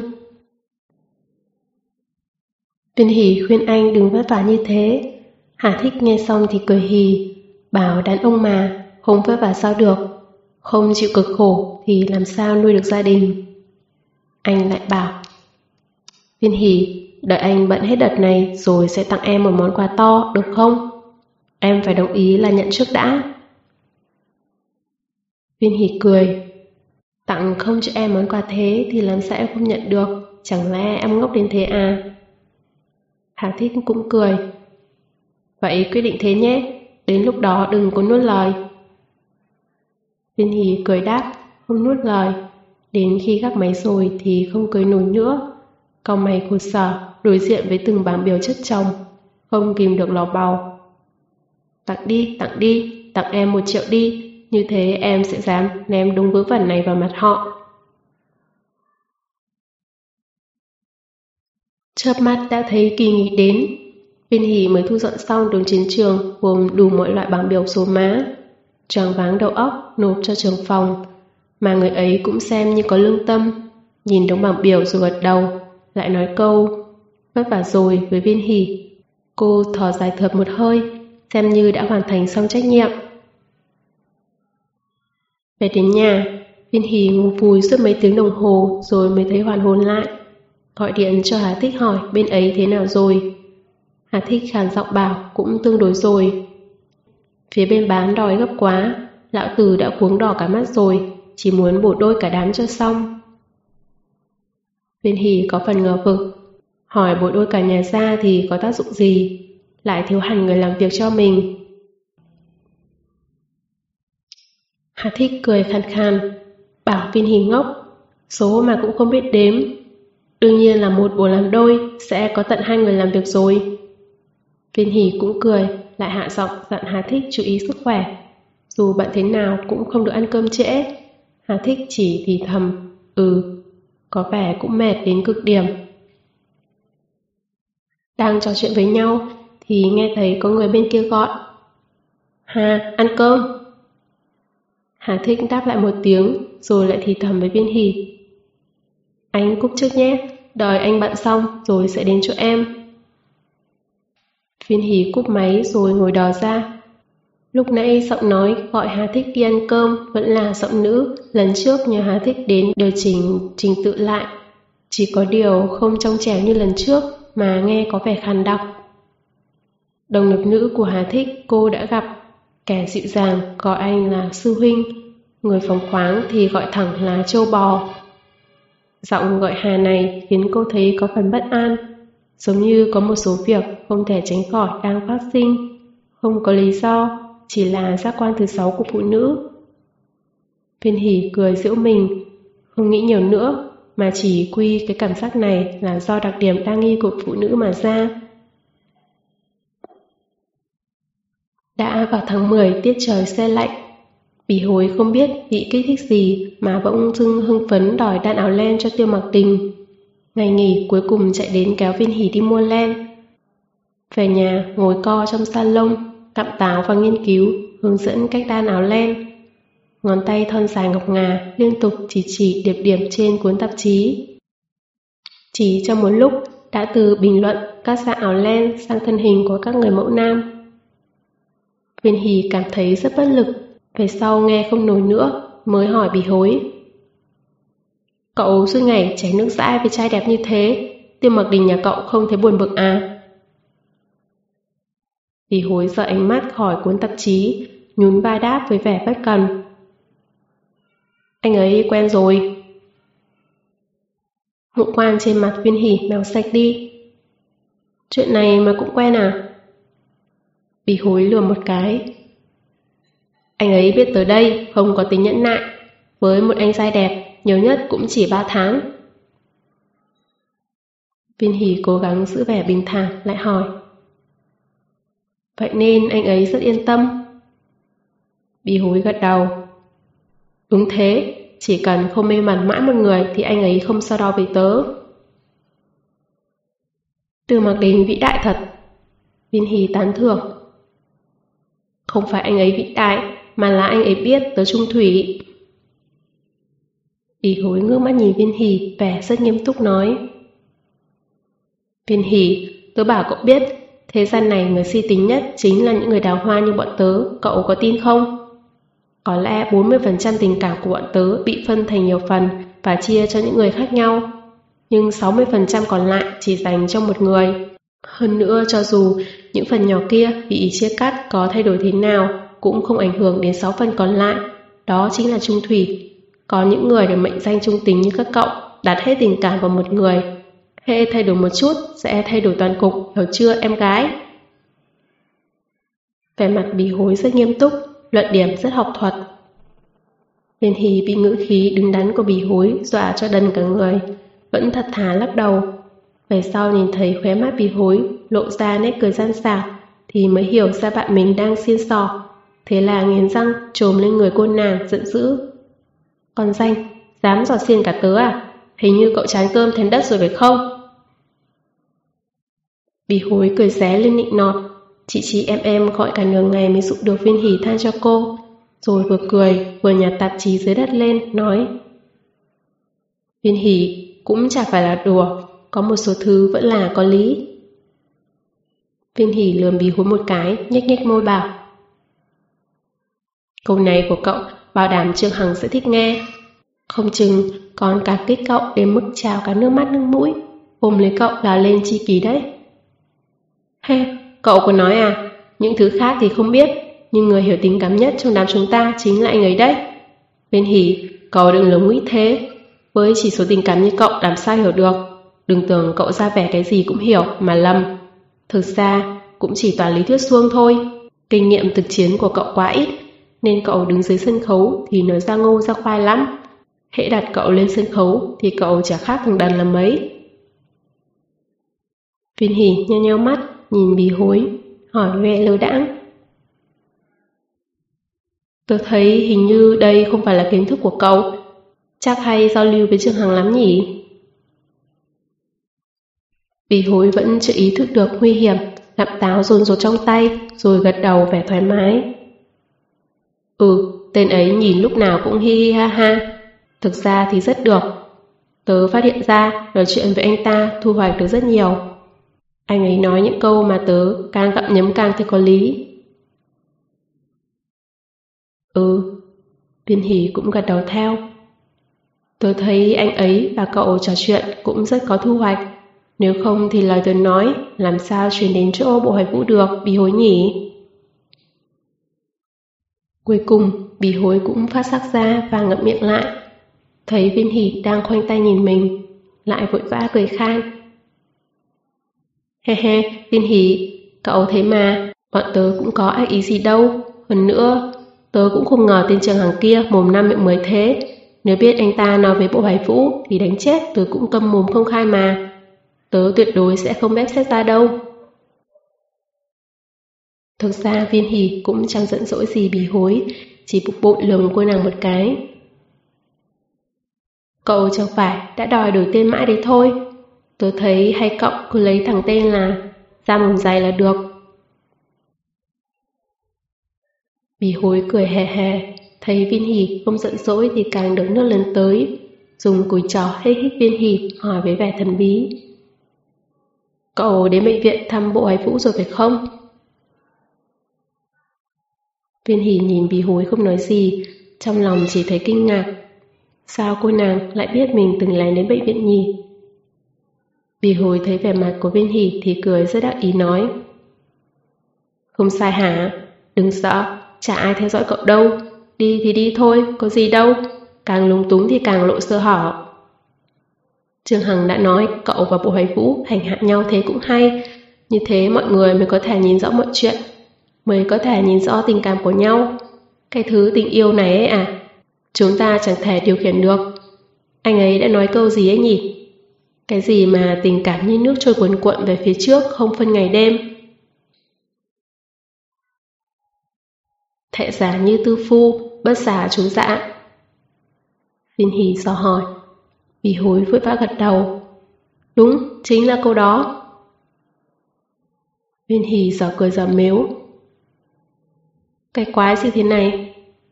Đồng thời cũng khâm phục chính mình, vì hối giải thích kiểu đó mà mình cũng đoán ra được. Tớ đã bảo trí tuệ của cậu không hiểu được mà. Bí hối liếc cô một cái, nói với vẻ dưng dưng đắc ý. Trương Hằng nói rồi, bây giờ nói gì với cậu cũng bằng không. Cậu không thể nghe vào được, nên bảo cậu muốn gì thì cứ làm đi. Nếu không thì bọn tớ càng ngăn cản, cậu càng làm tới. Cứ muốn chứng minh gì đó, chứng minh cậu là người trung thủy, chứng minh tình cảm của cậu có thể bền vững mãi mãi. Thực ra, cậu đối với Hà Thích chỉ là một kiểu ám ảnh thôi. Từ sâu trong đáy lòng cậu đã không thể tin tưởng mối tình này rồi. Nếu không thì tại sao? Cậu không dám nói chuyện nhà mình với anh ta. Vì trong tiềm thức cậu đã không tin tưởng anh ta. Không tin anh ta có thể gánh vác mọi thứ trong cuộc sống với cậu. Mà trong tình cảm thì điều quan trọng nhất chính là niềm tin. Do cậu không tin tưởng, nên cậu không thể toàn tâm toàn ý cho tình cảm của mình.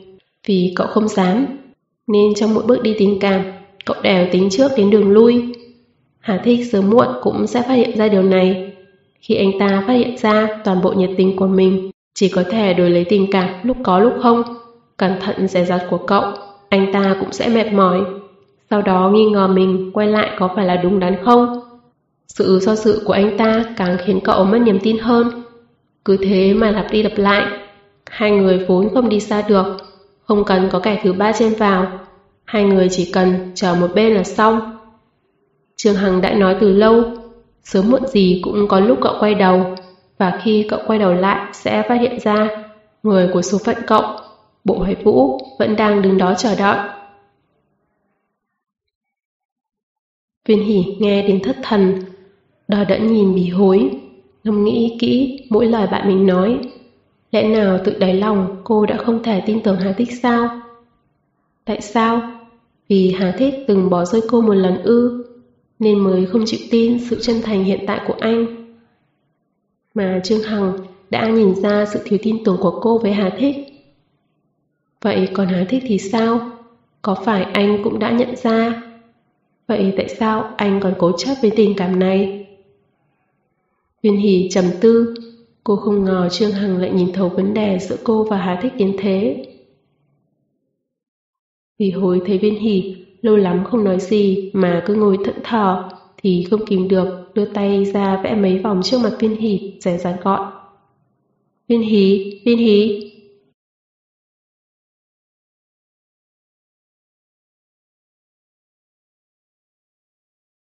Chương 25 Viên hỷ giật mình choáng tình, thấy bi hối vẻ mặt căng thẳng thì khẽ nhếch môi cười cười, nói với bạn mình. Bi hối, tớ thật sự muốn ở bên Hà Thích, nên sau này đừng bàn đến chuyện của tớ nữa được không? Thực ra nếu không có cậu và Trương Hằng đứng giữa nói vào thì tớ và Bộ Hải Vũ chỉ là những người xa lạ đi lướt qua nhau trong thành phố này mà thôi. Nhìn kìa, bị hối cắt ngang.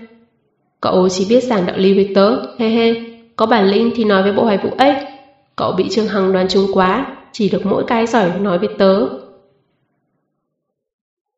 Bị hối.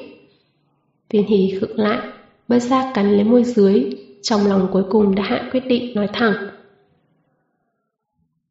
Tớ định cuối năm đưa Hải Thích về nhà, lần này quyết tâm rồi, phải đối diện sự thực với anh ấy tôi muốn tìm cho mình một tương lai.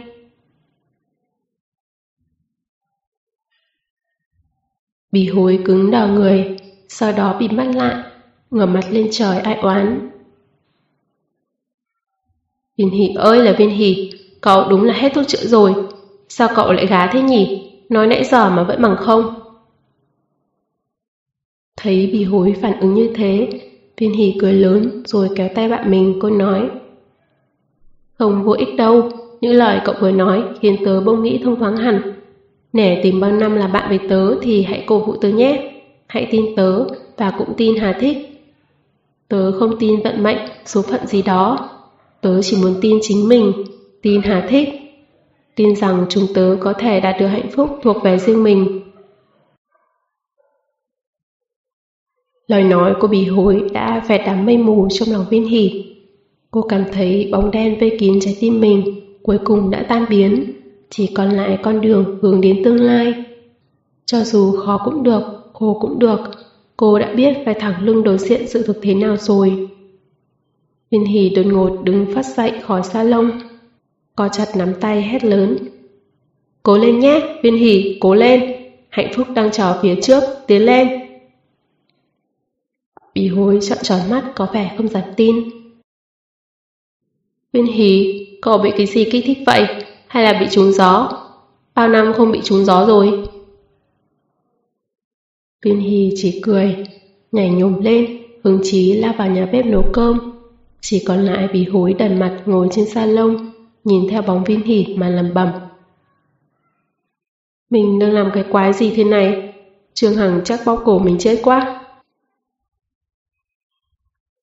Trương Hằng hiện giờ không muốn bóp chết cô mà chỉ muốn bóp chết bộ hoài vũ. Vốn định nhân kỳ nghỉ mà giới thiệu cho bộ hoài vũ vài người bạn làm ở lĩnh vực tiền tệ. Đã sắp xếp gặp nhau dùng bữa cả rồi. Ngờ đâu bộ hoài vũ lại đột ngột mất tích. Điện thoại bàn trong nhà và ở công ty đều không ai nghe máy. Di động thì khóa. Hay ho quá. Một người sống sờ sờ, lại mất tâm trong không khí. Quan trọng là, chẳng hề nói trước tiếng nào, khiến Trương Hằng chỉ muốn bóp chết anh. Vì hối ăn nhờ bữa cơm nhà viên hỷ, trước khi ăn còn trợn tròn mắt lên nhìn viên hỷ đặt thức ăn đã làm xong vào càn mền. Vì hối kinh ngạc mắt tròn mắt dẹt hỏi. Viên hỷ, cậu không thể làm chuyện mất nhân tính thế được, tớ còn chưa ăn mà, dù sao cũng phải để tớ no bụng đã chứ. Viên hỷ vừa lo sắp xếp thức ăn vừa đáp. Nhiều thế này không đủ cho cậu no bụng à? Cậu tưởng cậu là lợn chắc. Cha cậu không định đưa cơm cho Hà thích đấy chứ? Bì hối hỏi, vẻ mặt có vẻ ấm ức. Chuyện xến thế này mà cậu cũng làm được à? Viên hỉ, có phải hôm nay tớ chọc tức cậu quá nhiều rồi không? Cho dù muốn ở bên Hà Thích thì cũng không cần làm quá thế chứ. Còn định đưa cơm cho anh ta. Cậu nghĩ cậu là gái Nhật Bản à? Mà con gái Nhật giờ cũng có làm thế nữa đâu. Viên Hì phớt lờ bạn mình, xếp xong cơm vào hộp rồi đi ra cửa. Bì hối thấy thế bèn vội vã túm cánh tay viên hỉ lại hỏi. Cậu đi bây giờ à? Cơm cũng không ăn. Viên hỉ quay lại cười. Tớ đến đó ăn cùng Hà Thích luôn. Bì hối cứ níu chặt cánh tay viên hỉ không chịu buông, miệng gào lớn.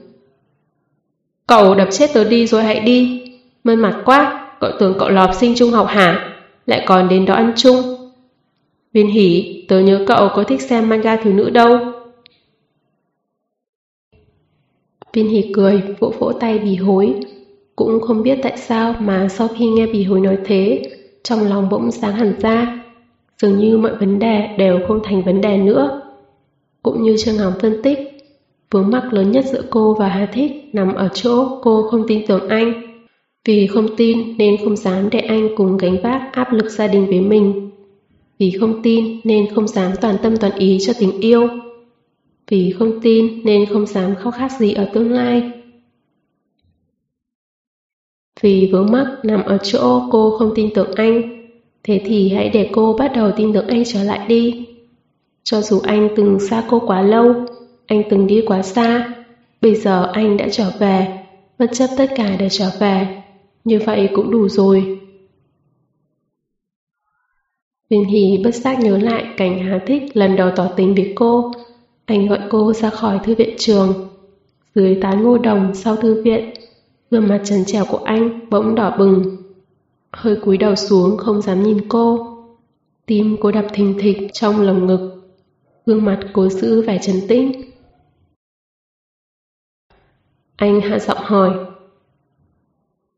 Viên Hỷ, em có bạn trai chưa? Cô ngốc nghếch lắc đầu, anh ngẩng lên, liếc nhìn cô thật nhanh, rồi lại vội vàng rời mắt đi nơi khác.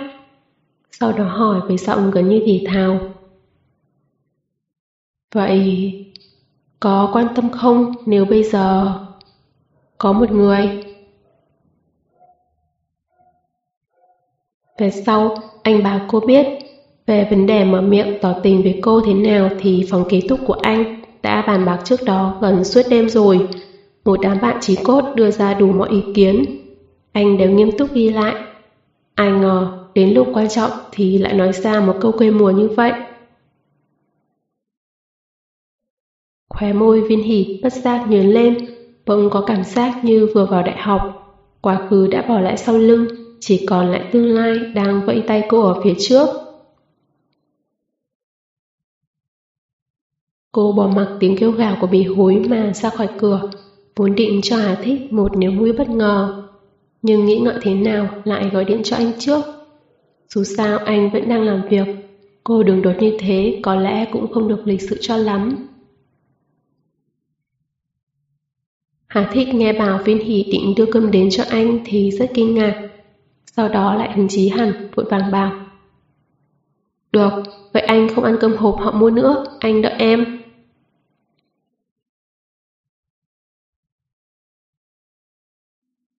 Được, vậy anh không ăn cơm hộp họ mua nữa, anh đợi em. Nghe giọng nói vui mừng của Hà Thích, trong lòng viên hỉ thấy gấp thoáng một nỗi hổ thẹn.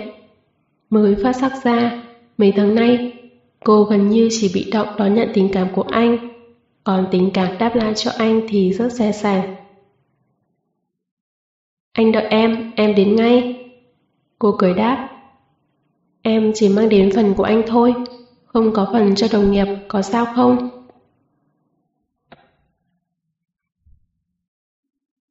Hà Thích cười ngốc nghếch bên kia thì thầm nói. Không sao, anh trốn bọn họ để ăn, ăn xong mới báo, để họ hâm mộ chết luôn.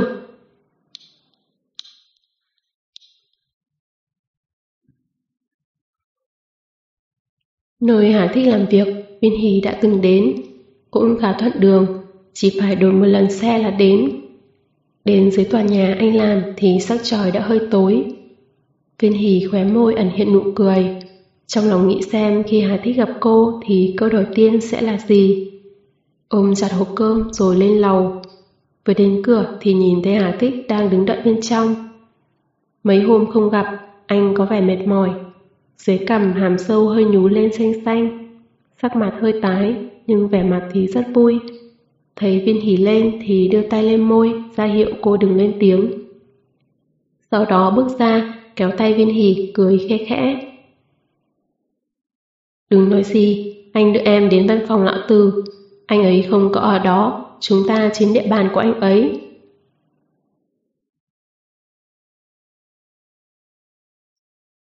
Thấy vẻ trẻ con của Hà Thích, viên hỉ không nhịn được cười, để mặc anh kéo tay cô ra về thản nhiên vào văn phòng lớn. Mọi người đều đang bận rộn, chẳng mấy ai chú ý đến viên hỷ đi sau lưng Hà Thích. Anh chàng lần trước thì uống rượu với Hà Thích đang cắm mặt vào máy tính, gõ lách ca lách cách. thấy có người đi ngang qua mình, đầu chàng ngẩng lên mà hỏi. Cơm hộp khi nào đưa đến? Lát nữa mà còn không đến thì tôi chết đói trên bàn phí mất. Chắc sắp đến rồi, lúc này hình như có người dục rồi, chịu đựng tí đi. Hà thiết mặt không biến sắc đáp lại, chân không dám dừng lại chút nào, cứ đưa thẳng viên hỉ vào cánh cửa trong cùng. Nhẹ nhàng đẩy cửa vào trong. Đó là một căn phòng nhỏ, rất bừa bộn. Hà thích bước đến, đẩy hết sách vở tạp chí trên đó sang một bên, dọn ra một khoảng nhỏ sạch sẽ. Đây là văn phòng của lão tư. Viên hỉ hỏi, đặt hộp cơm lên khoảng trống trên bàn mà Hà Thích vừa dọn ra. Lơ đang quan sát căn phòng nhỏ này, phát hiện ra diện tích không lớn mà đồ đạc thì đầy ắp. Những vật dụng thường ngày cơ bản đều có đủ. Trên bệ cửa sổ còn bày cốc, bàn chải và kem đánh răng. Viên hỉ không kìm được sự ngạc nhiên. Thấy anh ấy cũng có vẻ rất gọn gàng, sao lại bày bừa văn phòng ra nông nỗi này? Hà thích đã nôn nóng mở hộp cơm ra, bốc một miếng cho vào miệng, ậm ừ cười đáp. Lão Từ cũng vất vả lắm. Mới lập nghiệp nên khi bận thì ở lý trong này mười mấy ngày, cũng xem như gọn gàng lắm rồi đây. Ít nhất thì còn vào đây được. Viên hì thấy anh lại dùng tay bốc thức ăn thì vội ngăn lại, hỏi. Rửa tay chưa? Hà Thinh vội vàng cầm đũa lên khua khua cười khẽ. Dùng nó là được, rửa tay thì phải ra ngoài, bị họ phát hiện thì tiêu. Cơm hộp chưa mang đến, người bên ngoài không mệt đến gục ngã thì cũng đòi xanh cả mắt rồi. Nếu biết trong này có thứ ăn được thì anh sợ hộp cơm này của em cũng đi đứt mất. Viên hỷ tỏ ra bất lực, đành giúp anh lấy từng phần từng phần thức ăn ra. Mùi thơm lập tức lan tỏa khắp căn phòng. Hà thích nuốt ực nước bọt vẻ rất khoa trương, mắt thao láo nhìn động tác của Vinh Hỷ. Cô nhìn thấy vẻ mặt anh thì không nhịn được cười hỏi. Không đến nỗi thế chứ, trình độ của em cao thế à? Hà thích thu vẻ mặt khoa trương của mình lại, khẽ cười và lắc đầu với cô, ánh mắt trở nên rất đôi dịu dàng. Khác chứ, Viên hỉ, đây là hạnh phúc, biết chưa? Giọng anh nhỏ dần, chậm chậm tiến sát lại cô, hãy nói bên tai cô. Em biết mà, anh biết thế, em cũng cảm nhận được, phải không? Viên hỉ cúi đầu không đáp, khóe môi lại thất thoáng nụ cười. Hơi thở của anh mỗi lúc một gần, khiến gò má cô nóng hực. Không khí đang lúc mờ ám thì bên ngoài vẳng đến một tiếng gào. Trời ơi, tôi đúng là đói muốn điên rồi. Hữu giác cũng có ảo giác đây này. Ngửi thì mùi thơm thức ăn mới ghê chứ. Chết tiệt thật. Đứa nào đặt cơm vậy? Chết trên đường đi rồi à? Tại sao chưa đến? Hà Thích và Viên Hỷ giật mình, đồng thời lúng túng nhìn ra cửa. Thấy cửa vẫn khép chặt thì cùng lúc thở vào. Hai người nhìn nhau, cùng nở nụ cười săn sảo. Đang lúc đắc ý thì nghe bên ngoài lại có một tiếng gào to. Hình như tôi cũng ngửi thấy mùi thơm, giống như mùi há cảo hấp ấy.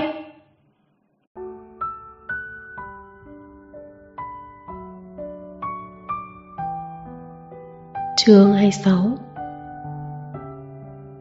Hai người trong phòng than trời, thầm nghĩ không biết mỗi người đó là kiểu gì mà cách một cánh cửa vẫn ngửi ra mùi thức ăn. Ngoài phòng bỗng yên tĩnh hẳn Viên hỉ liếc nhìn Hà Thích với vẻ nghi ngại.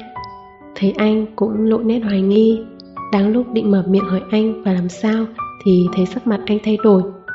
Tiếp đó luống cuống che đậy thức ăn lại Miệng thì thầm Anh lên, mau giấu đi. Lời chưa dứt Cửa đã bị đẩy mạnh ra. Viên hỉ giật thoát mình Xin ưa ném luôn hộp cơm trên tay đi Mấy người trên trúc ngay ở cửa đều thò đầu vào nhìn hai người ở trong phòng với vẻ kinh ngạc. Ánh mắt di chuyển từ hai người đến hộp thức ăn đang tỏa hơi nóng nghi ngút trên bàn, rồi lại quay về hai người. Gương mặt mọi người đều đổi thành vẻ tức giận, kêu réo. Sư huynh, quá nhiên là anh. Không nghĩ khí gì hết. Mình anh trốn vào đi ăn cơm tình yêu, bỏ bọn em chết đói. Vừa nói mọi người vừa chia nhau vào, chia nhau hết sạch sẽ thức ăn trong lúc viên hỉ há mồm trợn mắt đờ đẫn. Ăn xong vẫn còn chưa thỏa mãn mà hỏi tiếp. Chị dâu, còn nữa không? Chắc là không mang tí ti này đến thôi chứ. Có người còn trồm đến thì thào hỏi viên hỉ còn có chị em gái nào không? Chỉ cần tay nghề bằng nửa cô là được, anh ta sẽ cưới ngay. Có người còn thực tế hơn, bắt đầu dạo quanh viên hỉ hai ba vòng, sau đó hỏi thẳng viên hỉ thấy anh ta thế nào. Nếu được thì đã hai thích đi, rồi theo anh ta là xong. Viên hỉ giờ cười ra mếu. Hà thích càng tức, đến mắt đứng chồng tiến lên đấm cho tên nhậu chuyện kia một đấm, rồi hậm hực kéo viên hỉ ra ngoài. Viên hỉ quay lại kêu lên. Ôi, hộp cơm của em. Hà thích quay vào thu dọn hộp cơm cho cô, thấy cái nào cũng trống rỗng, đến tầng đựng một cháo cũng sạch sẽ, không nén được cười và mắng. Cực thật, ai ăn thế này, sao còn sạch hơn cả chó liếm đĩa nữa. Mọi người cười to, chen vào giúp anh thu dọn hộp cơm lại. Hà thích lấy đồ xong kéo viên hỉ ra ngoài. Cô nghe thấy tiếng chơi đùa sau lưng thì có phần ngại ngùng hỏi Hà thích. Sao anh lại đi? Hà thích quay lại nhìn cô đáp. Đưa em về, tiện thể ăn chút gì đó. Lại hỏi. Ủa, trong nhà còn gì không? Chắc không phải đều mang hết đến đây chứ? Chắc vẫn còn, lúc em đi thì bí hối vẫn ở đó. Viên hỉ cười đáp, lại nghĩ hôm nay mình chuẩn bị không chú đáo, nên mang theo nhiều hơn. Như thế Hà Thích cũng nở mặt nở mày với đồng nghiệp. Bèn nói với Hà Thích với vẻ hối lỗi. Hôm nay phải mang theo nhiều cơm, em chỉ mang theo một ít. Đồng nghiệp của anh có trách móc không? Đám soi đó hả? Em làm bao nhiêu cũng không đủ cho ăn đâu. Và lại, nhà chúng ta cũng có nồi cơm không đáy đâu. Hà thích cười, ấn nút thang máy rồi quay lại nháy mắt với viên hỉ thì thào. Đừng nói là không làm được, mà có làm thì cũng không cho bọn họ ăn. Viên hỉ có vẻ không hiểu lắm ý của anh hỏi lại. Tại sao? Thang máy đã xuống, Hà Thích vừa kéo viên hỉ vào thang máy vừa quay lại cười. Anh ghen. Hai người cười nói ra khỏi thang máy. Viên hỉ vừa ngước lên đã nhìn thấy lão từ đang bước đến phía bên này. Thế là len lén kéo vạt áo Hà Thích cười khẽ. Ấy, xếp anh đến kia, anh có bị xem là trốn việc không? Có cần trốn không? Hà thích nhìn theo ánh mắt viên hỉ, thấy dáng người phía sau lưng lão Từ thì vẻ mặt đanh lại, như có chút do dự, rồi mới kéo tay viên hỉ tiếp tục đi. Lão Từ cũng nhìn thấy họ cũng đỏ ra, bất giác quay lại nhìn cô gái sau lưng một cái, rồi tiếp tục khẽ nhíu mày nhìn Hà thích với vẻ dò hỏi. Hà thích cười gượng gạo, lên tiếng chào lão Từ Lão Từ hai người về rồi à? Tôi đưa viên hỉ về trước, lát nữa quay lại. Viên hỉ lúc này mới chú ý thấy cô gái trẻ sau lưng lão từ, có vẻ chỉ khoảng 24-25 tuổi, dáng người cao gầy, mái tóc ngắn sáng sủa. Đôi mày đậm dài rất đẹp khiến đôi mắt càng có thần hơn. Đôi mắt không phải mắt quả hạnh như thường thấy mà hơi dài, đôi mắt hơi cong lên trên, khiến ngũ quan trên gương mặt càng sinh động hơn. Cùng lúc Viên Hỷ quan sát cô gái thì đối phương cũng chăm chú nhìn lại Viên Hỷ. Một lúc sau, khóe môi cô gái nở một nụ cười. Nụ cười ấy khiến mày mắt cô gái càng sáng sủa xinh đẹp hơn. Đó đúng là một cô gái mềm mắt sinh động. Viên Hỷ không nén được nghĩ rằng hình như đã gặp ở đâu đó thì phải. Nhìn cô ấy rất quen mắt. Cô gái đó rời ánh mắt khỏi Viên Hỷ, cười hỏi Hà Thích. Hà, không giới thiệu à? Sắc mặt Hà Thích có vẻ khó chịu. Anh quay sang nhìn viên Hì, tay bất giác nắm tay cô chặt hơn. Sau đó lại nhìn cô gái kia, do dự một lúc rồi trầm giọng nói. Đây là Viên Hỷ, bạn gái của anh.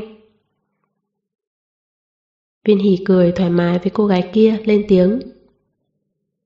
Chào, tôi là Viên Hỷ. Hì hì, nếu không nói nhầm thì cô là Ella đúng không?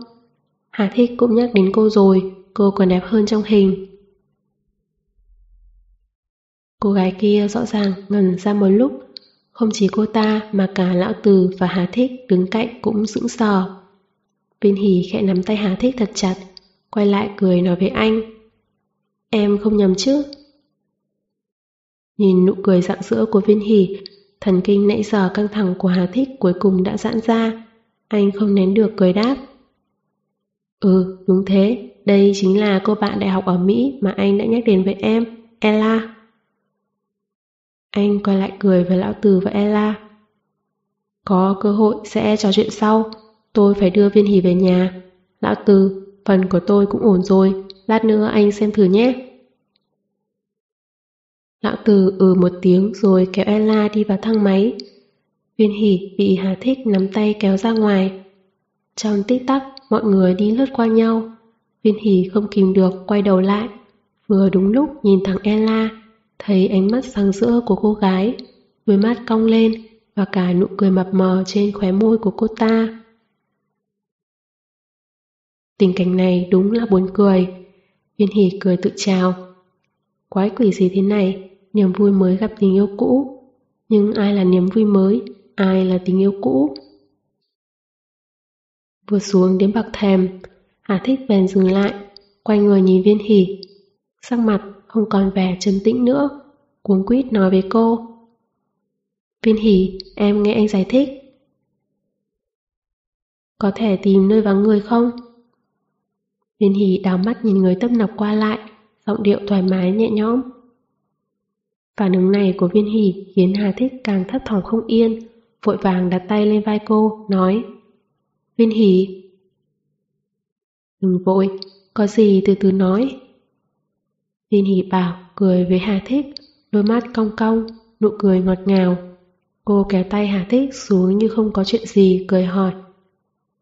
Xe anh đâu? Chúng ta lên xe nói chuyện. Hà Thích hơi đỏ đẫn trước nụ cười của viên Hỷ. Viên Hỷ như thế vừa xa lạ vừa quen thuộc. Rất giống cảnh tượng trước kia rất lâu. Anh đã làm sai và bị cô phát hiện. Cô luôn dùng tay đặt trước ngực anh, cười nheo mắt hỏi anh. Đồng chí Hà thích, Mỹ nhân kế vô dụng thôi, chính sách của đảng là khai thật sẽ được khoan hồng, nhớ chưa? Được thôi, vậy khai từ đầu đi. Những lúc như vậy luôn khiến anh vừa yêu lại vừa sợ. dáng vẻ cô nheo mắt cười, bàn tay tì trước ngực anh, khiến những năm tháng về sau anh luôn nhớ mãi không quên. Mỗi lần tỉnh mộng, trước ngực như vẫn còn lưu lại hơi ấm bàn tay cô. Tay cô rất ấm, dù mùa đông lạnh đến mấy, tay cô vẫn ấm áp. Cô luôn dùng bàn tay ấy nắm tay anh, nhào mắt cười với anh. Nụ cười ấy vẫn như bây giờ, vừa ngạo mạn lại tinh nghịch, rất ngọt, khiến tận đáy lòng anh dâng tràn từng đợt sóng ngọt ngào. Vào xe Hà Tích rồi, Viên Hỷ liếc nhìn Hà Tích một cái nói Đồng chí Hà thích chính sách của đảng. Mới nói được nửa câu, Hà thích bỗng cười. Anh cúi đầu cười một lúc lâu mới ngừng. ngẩng lên thấy viên hỷ đang tròn mắt nhìn mình thì đột ngột vòng tay ôm chặt vai cô, ấn đầu cô lên vai mình. Một lúc lâu sau mới khẽ thở ra một hơi, giọng khàn khàn nói. Viên hỷ, đây mới là em, đợi lâu rồi mới nhìn thấy em như thế, có biết không? Viên hỉ, anh gần như sắp tuyệt vọng rồi. Anh không dám nói, nhưng trong lòng anh rất sợ hãi. Sợ rằng cô gái luôn thích cười ngốc nghếch, hồ đồ, nhưng rất kiên cường trước kia bị anh giết chết mất rồi. Chỉ còn một người con gái mệt mỏi, chỉ biết cười nhạt với anh, dùng nụ cười ấy che đậy tâm tư của mình, che giấu tất cả hỉ nộ ái lạc. Anh sợ, viên hỉ, sợ rằng không còn tìm lại được em trước kia nữa.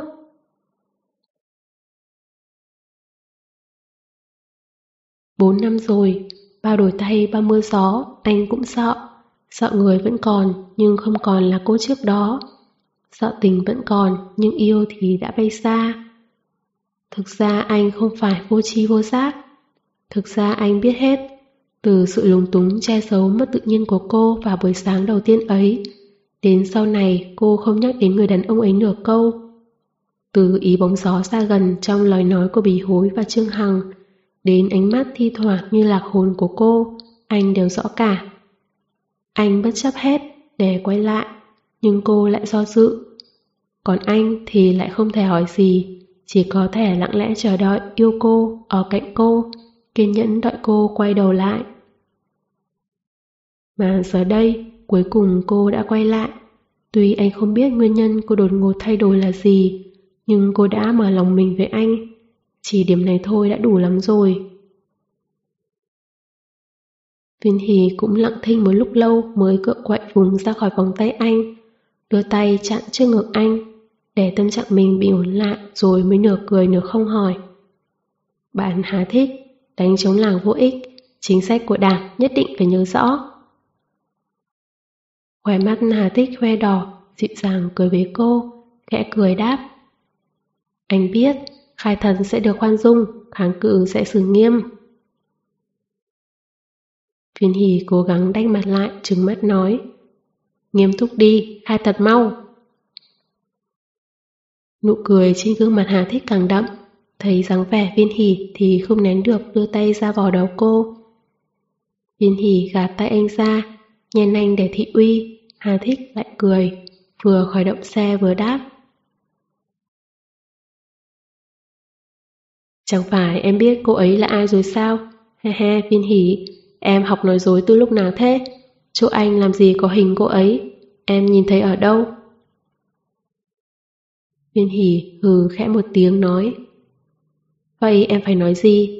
Em thấy mình quá phong độ rồi. Y nhất cũng khen cô ấy xinh đẹp. Cũng may em thông minh phản ứng nhanh. Nếu không từ lần giao đấu đầu tiên sẽ thất bại thê thảm. Giao đấu? Hà Thích cười thất thanh, quay lại nhìn viên hỷ rồi cười hỏi. Em nghĩ là chiến trường à? Lại còn lần đầu. He he, sau này không thế nữa, anh đã nói rõ với cô ấy từ lâu rồi. Viên hỷ cũng không nén được cười, thấy ví dụ của mình cũng thật buồn cười. Có lẽ do hoàn cảnh sống từ nhỏ nên tính cách của cô thường rất hòa bình. Góc độ nhìn nhận vấn đề cũng toàn diện hơn những cô gái cùng độ tuổi. Với cùng một việc thì cũng nhìn nhận vấn đề từ góc độ của đối phương, nên có thể hiểu việc Hà Thích che giấu chuyện Ella về nước. Dù sao cũng từng là bạn gái cũ, mà còn từng nghĩ đến chuyện đính hôn. Nếu cô là Hà Thích cũng không biết phải giải thích thế nào. Sự thật danh danh thế, nên dù nói sao cũng sẽ mập mờ, không thỏa đáng. Nhưng dù hiểu rõ thì vẫn thấy khó chịu trong lòng. Nhớ đến biểu hiện của mình lúc nãy cũng tự thấy khâm phục chính mình, thật sự có thể xem là phóng khoáng thoải mái, không hề mất mặt tí nào. Thầm nghĩ nếu là bí hối, không tức điên lên thì cũng phủi mông bỏ đi, làm sao cười và chào đối phương được. Vậy tại sao không nói với em trước? Viên hỉ hỏi, mấu chốt là điểm đó. Hà Thích không cười nữa đáp. Cô ấy về trước lễ quốc khánh, vì là sư muội cùng khoa với lão từ, lại thêm hạng mục lần này của lão từ quá gấp, nên cô ấy cũng ở lại giúp. Viên hỉ, anh chưa bao giờ muốn lừa dối em. Em tin cũng được, không tin cũng được. Anh vốn định gặp em sẽ nói chuyện cô ấy. Trong điện thoại không nói rõ được, mà có thể còn khiến em nghĩ ngợi nhiều. Viên hỉ nghĩ ngợi rồi lại hỏi khẽ. Cô ấy về đây là vì anh. Cô ấy bảo không phải. Hà thích mím môi trả lời. Bảo là về nước để du lịch, vì từ nhỏ đã lớn lên ở Mỹ nên chưa từng quay về nước, nên vẫn muốn về tham thú đây đó. Lại thêm vừa bỏ việc nên cũng rảnh rỗi nên mới về đây. Viên hỉ cười, về nước du lịch sau đó để giúp sư huynh nên ở lại. Có thể gọi là lý do được ư. Anh có tin không? Viên hỉ hỏi. Hà thích, trầm tư không nói, chỉ tỏ ra chăm chú lái xe. Hồi lâu sau mới đáp khẽ. Anh tin, và chỉ có thể tin. Viên hỉ, có lẽ anh nói thế em sẽ không vui, nhưng anh không muốn giấu em, không hề muốn. Đối với cô ấy, trong lòng anh vẫn thấy có lỗi. Cô ấy chưa từng làm sai điều gì, là anh đã đón nhận tình cảm của cô ấy lúc cô đơn. Sau đó khi ý thức ra chỉ có thể yêu mình em thì đã bất chấp tất cả để bỏ mặc cô ấy. Từ góc độ cô ấy thì anh có lỗi, anh là người tàn nhẫn. Nên cho dù anh biết cô ấy nói dối thì cũng không muốn phải trần sự thật. Anh không thể cho cô ấy tình cảm, thì anh chỉ cho được sự tôn trọng. Cô ấy muốn ở lại thì thôi vậy. Vì tự anh biết trái tim mình bây giờ kiên định đến đâu, nên anh không sợ gì cả. Cô ấy ở đây một thời gian sẽ bỏ cuộc thôi, vì cũng là một cô gái lý trí nên sớm muộn gì cũng sẽ nghĩ ra. Nên anh không muốn tỏ ra thái độ quá rõ ràng trước mặt người khác.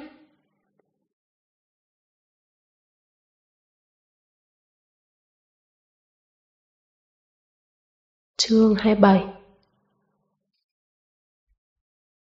Hà Thích nói xong rồi lại trầm tư. Viên Hỷ cũng xuất thần. Nếu nhìn nhận công bằng một chút thì trong ba người, Ella hẳn nhiên là người vô tội nhất. Giống như Hà Thích đã nói, cô ấy chưa từng làm sai điều gì, thấy người mình thích thì dũng cảm theo đuổi, cũng trả giá bằng tình cảm. Sau đó lại bị người mình yêu bảo rằng anh ấy không yêu mình Người anh yêu từ đầu đến cuối là bạn gái cũ. Vậy bảo cô ấy phải nghĩ thế nào đây? Ella không sai. Viên hỉ khẽ lắc đầu. Lẽ nào Hà thích sai ư? Nhưng anh chưa bao giờ lừa dối bất kỳ ai. Yêu thì yêu, không yêu thì không yêu. Rất nhiều lúc, những việc tình cảm không thể dùng đúng sai đơn giản thế để phán quyết. Cô cũng không rõ mình hiện giờ tại sao lại nghĩ vấn đề rắc rối này bằng thái độ bình thản đến thế. Là vì cô là người được yêu chăng? Nếu đặt cô vào vị trí của Ella, cô còn có thể thản nhiên hờ hững được nữa không? Viên hì bỗng cười, thấy ánh mắt nghi ngại của Hà Thích thì nhớ mày hỏi. Sao em lại thấy mình giống như kẻ thứ ba thế nhỉ? Hài, Hà Thích à, Em và cô Ella kia thật sự rất giống nhau sao? Giống chỗ nào? Sao em không thấy thế nhỉ? Hai người chúng em ai đẹp hơn? Hà Thích ngẩn ngơ, không ngờ lúc này rồi mà viên hỷ còn hỏi được câu này. Liếc nhìn cô một cái, thấy nụ cười của cô thì nhẹ nhõm hẳn. Nhưng đầu sang nhìn viên hỷ rất chăm chú. Viên hỷ vội vàng quay đầu anh lại, kêu lên. Lái xe nghiêm túc kìa, nhìn gì mà nhìn.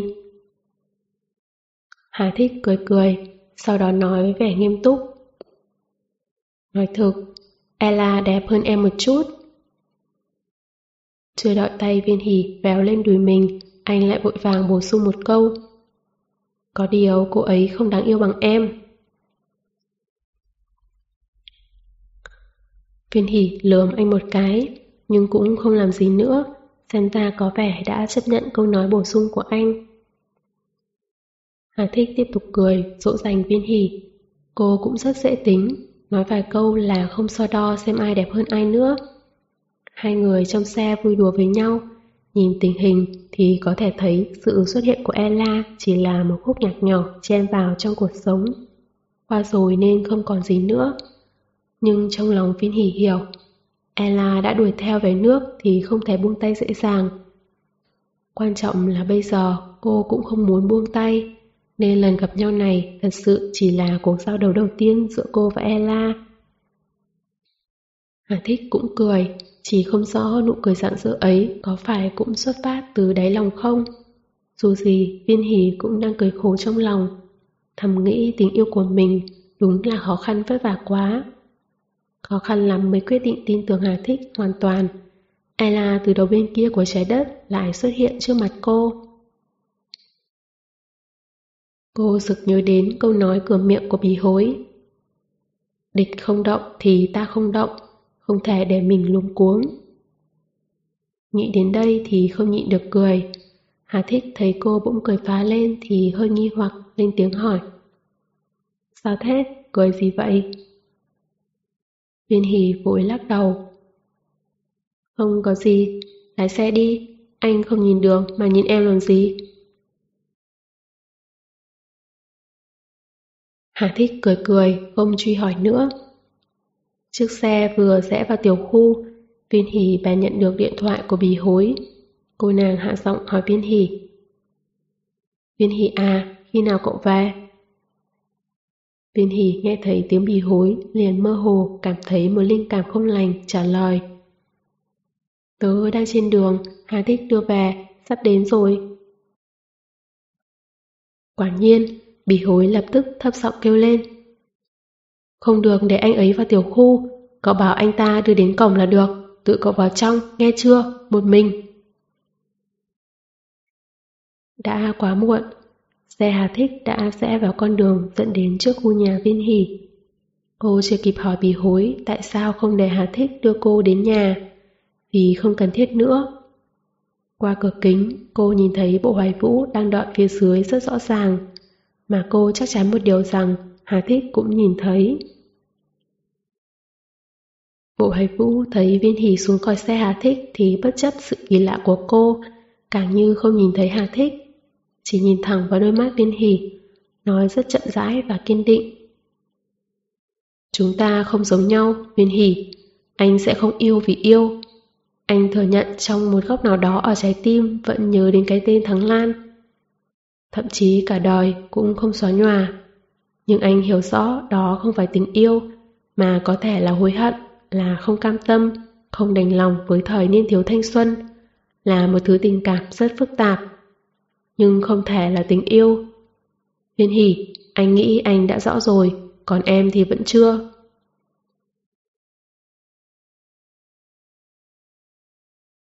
Một đoạn không đầu không đuôi. Hiển nhiên là trong đầu anh đã nghĩ đi nghĩ lại rất nhiều nên mới nói trôi chảy đến thế.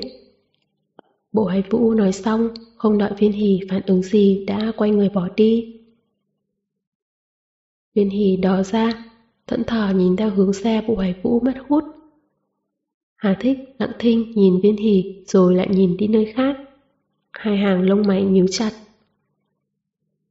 Mì hối đứng trước cửa sổ trên lầu, dùng tay bịt mắt lại, không dám nhìn, miệng làm nhạc. Thượng đệ ơi, đúng là sao hỏa đâm trái đất rồi, Viên hỉ đáng thương, cậu phải làm sao đây?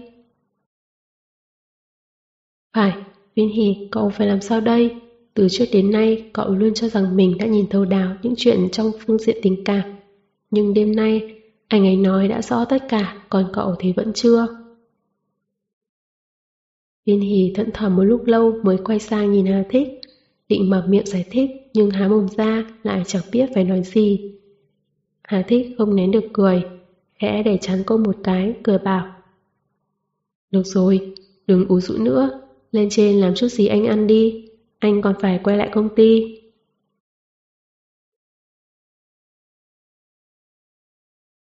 Viên hỉ nhách khóe môi cười gượng, đưa Hà Thích lên lầu. Vì hối đã đứng đợi ở cửa từ lúc nào, không đợi họ gõ cửa đã mở ra trước. Đến khi Hà Thích vào trong rồi cô mới khẽ giặt vạt áo viên hỉ thì thào. Tớ đi hay ở lại? Viên hỉ nhìn bì hối, thầm nghĩ tất nhiên ở lại rồi, còn hỏi gì? Ít nhất có bì hối ở đây, cô không cần phải giải thích những lời bộ hải vũ nói lúc nãy. Bì hối và cô là bạn bè lâu năm, hai người chỉ cần một ánh mắt đã nhìn ra tâm tư của đối phương. vì hồi thấy vẻ mặt cô như vậy thì tỏ dài lầm bầm. Được, cứ để tớ diễn vai ác đi. Đúng là diễn vai ác, biết rõ người nào đó không hề muốn cô là bóng đèn điện, thế mà cô vẫn phải phát huy ánh sáng và nhiệt lượng của mình. Vì hối hít hơi, cố chấn tĩnh lại rồi hỏi vu vơ với Hà Tích. Thế nào, bữa cơm tình yêu viên hỉ mang đến có học khẩu vị không? Hán Thích đang định vào nhà bếp, nghe bị hối hỏi thì quay lại cười. Đừng nhắc đến nữa, Bị bọn họ giành hết rồi, anh chưa ăn được bao nhiêu. Đúng rồi, viên hỉ. Anh quay lại nhìn viên hỉ. Trong nhà bếp còn gì không? Anh đói thật ấy. Viên hỉ vừa thay giày và áo khoác ngoài. Thấy Hà Thích hỏi thì ngẩng lên nhìn bì hối. Còn không, cậu chưa ăn hết đấy chứ? Bì hối nhớ mày lên với viên hỉ. Còn, tất nhiên, trong nhà bếp ấy. Viên hỉ vào trong hâm lại thức ăn rồi mang ra cho Hà Thích. Anh ăn rất ngon lành. Đến khi sạch sẽ mới lau miệng vào. Anh ăn no rồi. Bì hối nhìn đến trợn tròn mắt. Chỉ Hà Thích hỏi viên hỉ. Cậu nuôi anh ấy ra nông nỗi đó mà còn bảo người khác là lợn à? Trong lòng viên hỉ cứ gặm nhấm ý nghĩ phải giải thích chuyện bộ hài vũ thế này. Không tâm trí đâu đùa lại với bì hối. Chỉ nhìn bạn mình một cái rồi im lặng. Hà thích cười, sau đó bảo phải đi về gấp. Lão tử đã cuống như thể lửa cháy vào tận phòng rồi. Viên Hì bất đắc sĩ đưa anh ra ngoài, chỉ nói một câu. Đi đường chậm thôi. Rồi không biết nói gì nữa. Hà Thích xuống mấy bậc thang, bỗng quay đầu lại cười với cô, nói Được rồi, đừng cắn môi nữa, anh tin em. Viên Hỷ đỏ đẫn, rồi sực nhận ra anh đang ám chỉ những lời bộ hoài vũ vừa nói. Trong lòng bỗng thấy nhẹ nhõm, cũng cười theo anh. Trong tình yêu, chỉ cần tin tưởng lẫn nhau thì còn gì khó khăn nữa. Vào nhà, Bì hối đang bò mọp trên salon, thở ngắn than dài. Thấy viên hỉ vào thì thở một hơi dài thường thượt, rất khoa trương kêu lên. Viên hỉ à, tôi nói cậu phải làm gì đây? Cậu không thấy chứ, dáng vẻ bộ hoài vũ, dựa vào xe cứ hút thuốc mãi. Bóng dáng ấy cô đơn đến nỗi, tôi thấy rất đau lòng. Một người đàn ông như thế, cậu đành lòng buông ra thật ư. Viên hỉ không nói gì, tiến đến phát một cái thật mạnh vào mông bì hối, khiến cô nàng kêu lên thảm thiết. Quay người lại chỉ viên hỉ trách móc. Cậu không có lương tâm, tớ vì cậu mà đến. Nói xong thấy sắc mặt viên hỉ bèn câm miệng lại, ngừng một lúc mới khẽ khàng an ủi viên hỉ. Viên hỉ, tớ bắt đầu thấy hơi ghen tị với cậu rồi đấy. Bộ hoài vũ xuất sắc đến thế, còn cả Hà thích. Tuy rằng tớ không vừa mắt với anh ta lắm, nhưng cũng đành phải thừa nhận anh ta là thanh niên có tài. Và cả tên Trương Hằng kia. Tuy không phát hiện ra có ý đồ nam nữ gì gì ấy với cậu, nhưng đối xử với cậu cũng tốt không chê vào đâu được. Viên Hỷ, cậu bảo xem bên cạnh cậu có bao nhiêu đàn ông tốt thế, hả? Viên Hỷ, cậu nói xem, chắc cậu phải thấy kiêu ngạo lắm. Còn gì đáng để cậu cho mày khổ sở thế hả? Tuyên hỉ nghe bạn nói thế thì không nhịn được cười hỏi. Lẽ nào chuyện tình cảm lằng nhằng cũng đáng để kiêu ngạo à? Tất nhiên rồi. Bì hối lật người ngồi dậy, nói với vẻ nghiêm túc. Chứng tỏ là cậu hấp dẫn. Tớ thì chỉ mong có mấy anh trai đẹp lẽo đẽo theo sau đít thôi. Và lại, cậu chưa biết câu này à? Thế ba chân là ổn định nhất. Viên hỉ thở dài. Quan trọng bây giờ không phải là ba chân nữa mà là bốn chân rồi. Cậu bảo xem có ổn định được nữa không? Vì hối ngẩn người, chớp chớp mắt, vẻ mặt kỳ lạ. Còn bên nào nữa? Chẳng lẽ tên Trương Hằng cũng đến tỏ tình với cậu hôm nay rồi? Chắc là không chứ. Tên ấy đã nói từ lâu là không tham gì cậu mà. Viên hỉ không tâm trạng đâu để ý đến câu đùa của bạn, chỉ cười khổ rồi đáp. Ella về nước rồi. Ella, Ella nào? Bì hối hỏi rồi lập tức phản ứng ra ngay. Bạn gái cũ của Hà Thích. Bạn gái cũ của Hà Thích. Danh xưng này đúng là kỳ quặc. Viên hỉ hơi trao mày. Vậy thì mình là gì? bạn gái cũ nữa hay là bạn gái bây giờ? Diễn biến gì tiếp theo sẽ xảy ra đây? Mời các bạn đón nghe. Đừng quên đăng ký kênh, bật thông báo để được đón nghe sớm nhất. Còn nếu các bạn thấy hay thì hãy chia sẻ và donate ủng hộ để có kinh phí duy trì việc đọc. Thông tin donate thì có để ở dưới phần miêu tả. Xin cảm ơn các bạn rất nhiều.